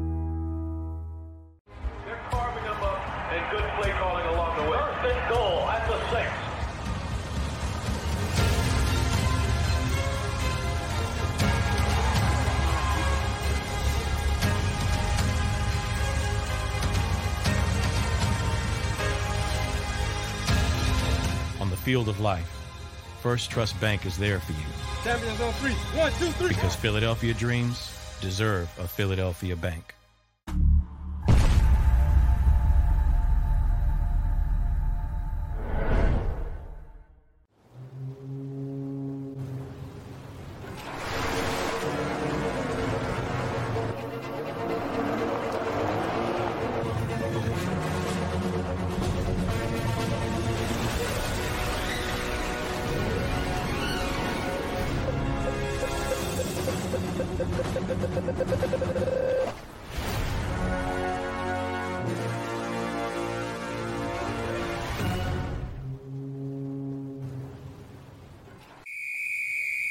Underdog Fantasy has a way for you to play alongside your favorite football team all season long with their fantasy pick'em game. You pick between two to five players, select whether they'll go higher or lower on one of their stats, then do what you usually do on a Sunday watch the games. You can win up to 20 times your money in a single game by going five for five. It's a fantasy game, and the sports betting show wants you to get involved. Go to UnderdogFantasy.com. When you sign up, use the promo code WIN, and Underdog will double your first deposit up to $100. That's UnderdogFantasy.com. Use the promo code WIN. Do you stream on a Roku, Fire Stick, Google TV, or Apple TV? Now you can watch 6ABC 24 7 with the 6ABC Philadelphia streaming app. And the big story on Action News. Search 6ABC Philadelphia and start streaming today. E A G L E S. Eagles.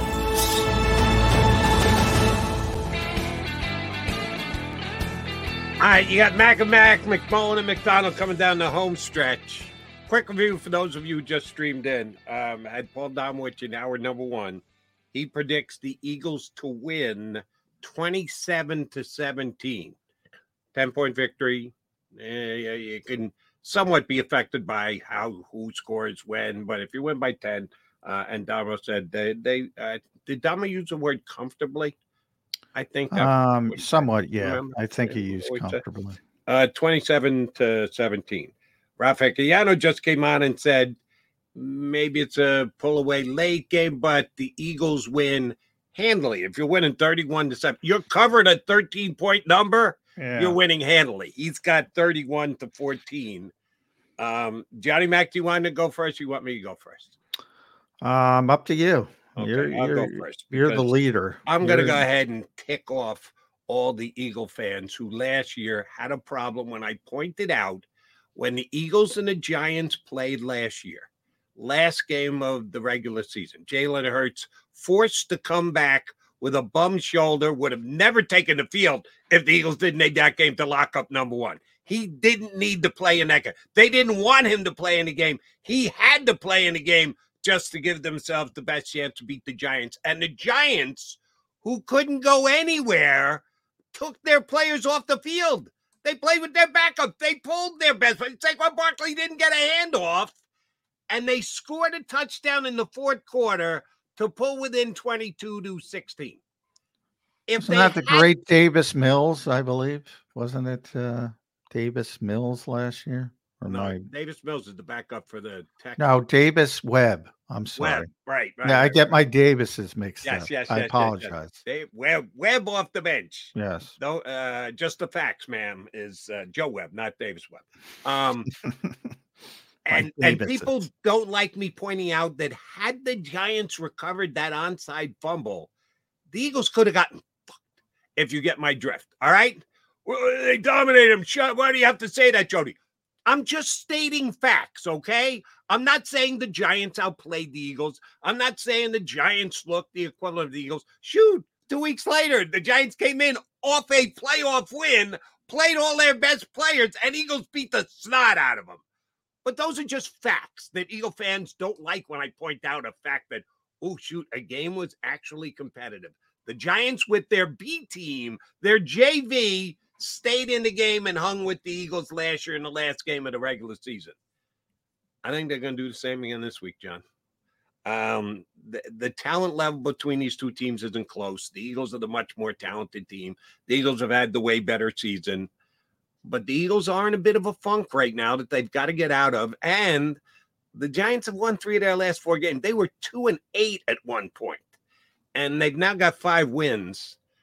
I think this game will be certainly less than 13 points. I think it's going to be less than a touchdown. I think the Giants probably score some point in the fourth quarter, and we may even be looking at a, another onside kick thing. Hopefully, if it's enough time left in the game, the Eagles can do something they did very well early in the season, which is run the four minute offense. Uh, a couple of times they got the ball and just were able to keep it and run out the clock. They could have done that last week against Seattle, and they didn't do it. They need to do it. They may need to do it this week. I'm saying 27 22. Eagles beat the Giants this week, but it's a competitive game. Um, boy, I yeah, I wouldn't, I wouldn't like that if I'm the Eagles. Uh, and if it if, if it is like that, I wouldn't be happy if I'm the Eagles. And maybe that's the summation of this season because I think nobody was happy even when they were two, uh, 10 and one. Um, uh, you know, with the lack of style points and all that stuff. Um, I, I think they're going to win pretty easily uh, this game. Um, if they don't, I got a concern because, you know, like I said, this is as easy as it gets in the NFL. Uh, you know, you're always there. Everybody's got good players in the NFL, but this is as easy as it gets. Um, they haven't lost to the Giants at Lincoln Financial Field, I think, since 2014. So even when they're semi good, they they've dominated this team. Um, they're not semi good right now. As I mentioned, the offense 31st, 32nd, 31st, 31st, 30. They're terrible. Um, the one concern I have, Wink Martindale, the blitz, the Eagles don't do well with blitz beaters. They don't have built-in um, uh, answers usually for the blitz, and nobody does it better than Wink. So I think there could be some ugly moments for the offense, but for one week at least, in the pencil I trust, dear Jody, uh, Matt Patricia's going to get it done. You you you talking about hanging a goose egg? Are they going to shut the Giants out, Johnny Mac? It's going to be very similar to last week's game uh, with New Orleans I think it was 24 to 6 or something like that. I don't I I can't go that far with this defense cuz it's been so bad. But I'm going to I'm going to put it at 13. I'm going to go 20 27 13 Eagles. 27 13. All right. That would be a cover because the spread as of right now, and it could go up because it went up from 12 and a half to 13. Johnny Max got him covering by a lone point. Uh, I think the Giants will do a little bit more offensively against this Eagles defense, and it will be a close game. And yeah, that's not a fake take, Mr. Real Zeal. Those are facts. It's not a take. When you're stating facts, it's not a take. A take is an opinion. A take is extrapolating and looking into the future. When you're actually just stating facts of something that's already happened that is in the past, it's not a take. Eh, learn learn to use your vocabulary a little bit better there, real deal. All right. Uh, we'll give you the real deal on Monday. Oh, excuse me, on Tuesday because uh, yeah. yeah. no birds three game game on Monday. Yeah. Game on Monday. Johnny Mack will be part of the pregame show and the postgame show, and uh, we'll cover the Eagles even on Christmas Day from stem to stern. But uh, no birds 365. You and I will be here on Tuesday. I want to wish all our uh, streamers thank you very much for a uh, great season leading up to Christmas. We want everybody to have a happy holiday both Johnny Mack and I have the Eagles winning because that's enough, isn't it? Uh, we, we'd like style points, we'd like a blowout, but I don't see it. John sees a little bit more than me, but at least we both do have the Eagles winning. So uh, enjoy your Christmas, enjoy your uh, holiday. Hopefully, for you guys, enjoy an Eagle victory. Johnny Mack, have a happy and a Merry Christmas. I will see you on Tuesday. You too, Jody. And to all the listeners, uh, Merry Christmas, Happy Holidays. Enjoy it uh, and enjoy your Christmas present, the New York football giants. Beware Tommy DeVito. That's all I'm saying. Uh, the Mac and Mac guys will be back on Birds 365 after Christmas on Tuesday. Have a great rest of your weekend. Have a happy holiday, everybody. Bill Colarulo Power Hour coming up next here on the JAKIB Media YouTube channel. You've been listening to Birds 365, the destination for the passionate Eagles football fan who bleeds green. If it's Eagles football, we're talking about it. Debate inside the locker room and guests that are some of the greatest football minds from around the region. We hope you enjoyed the show. We know we had a blast. Make sure to like, comment, and subscribe, and we'll be back soon. But in the meantime, hook up with us on social media at JAKIB Sports. See you next time on Birds 365.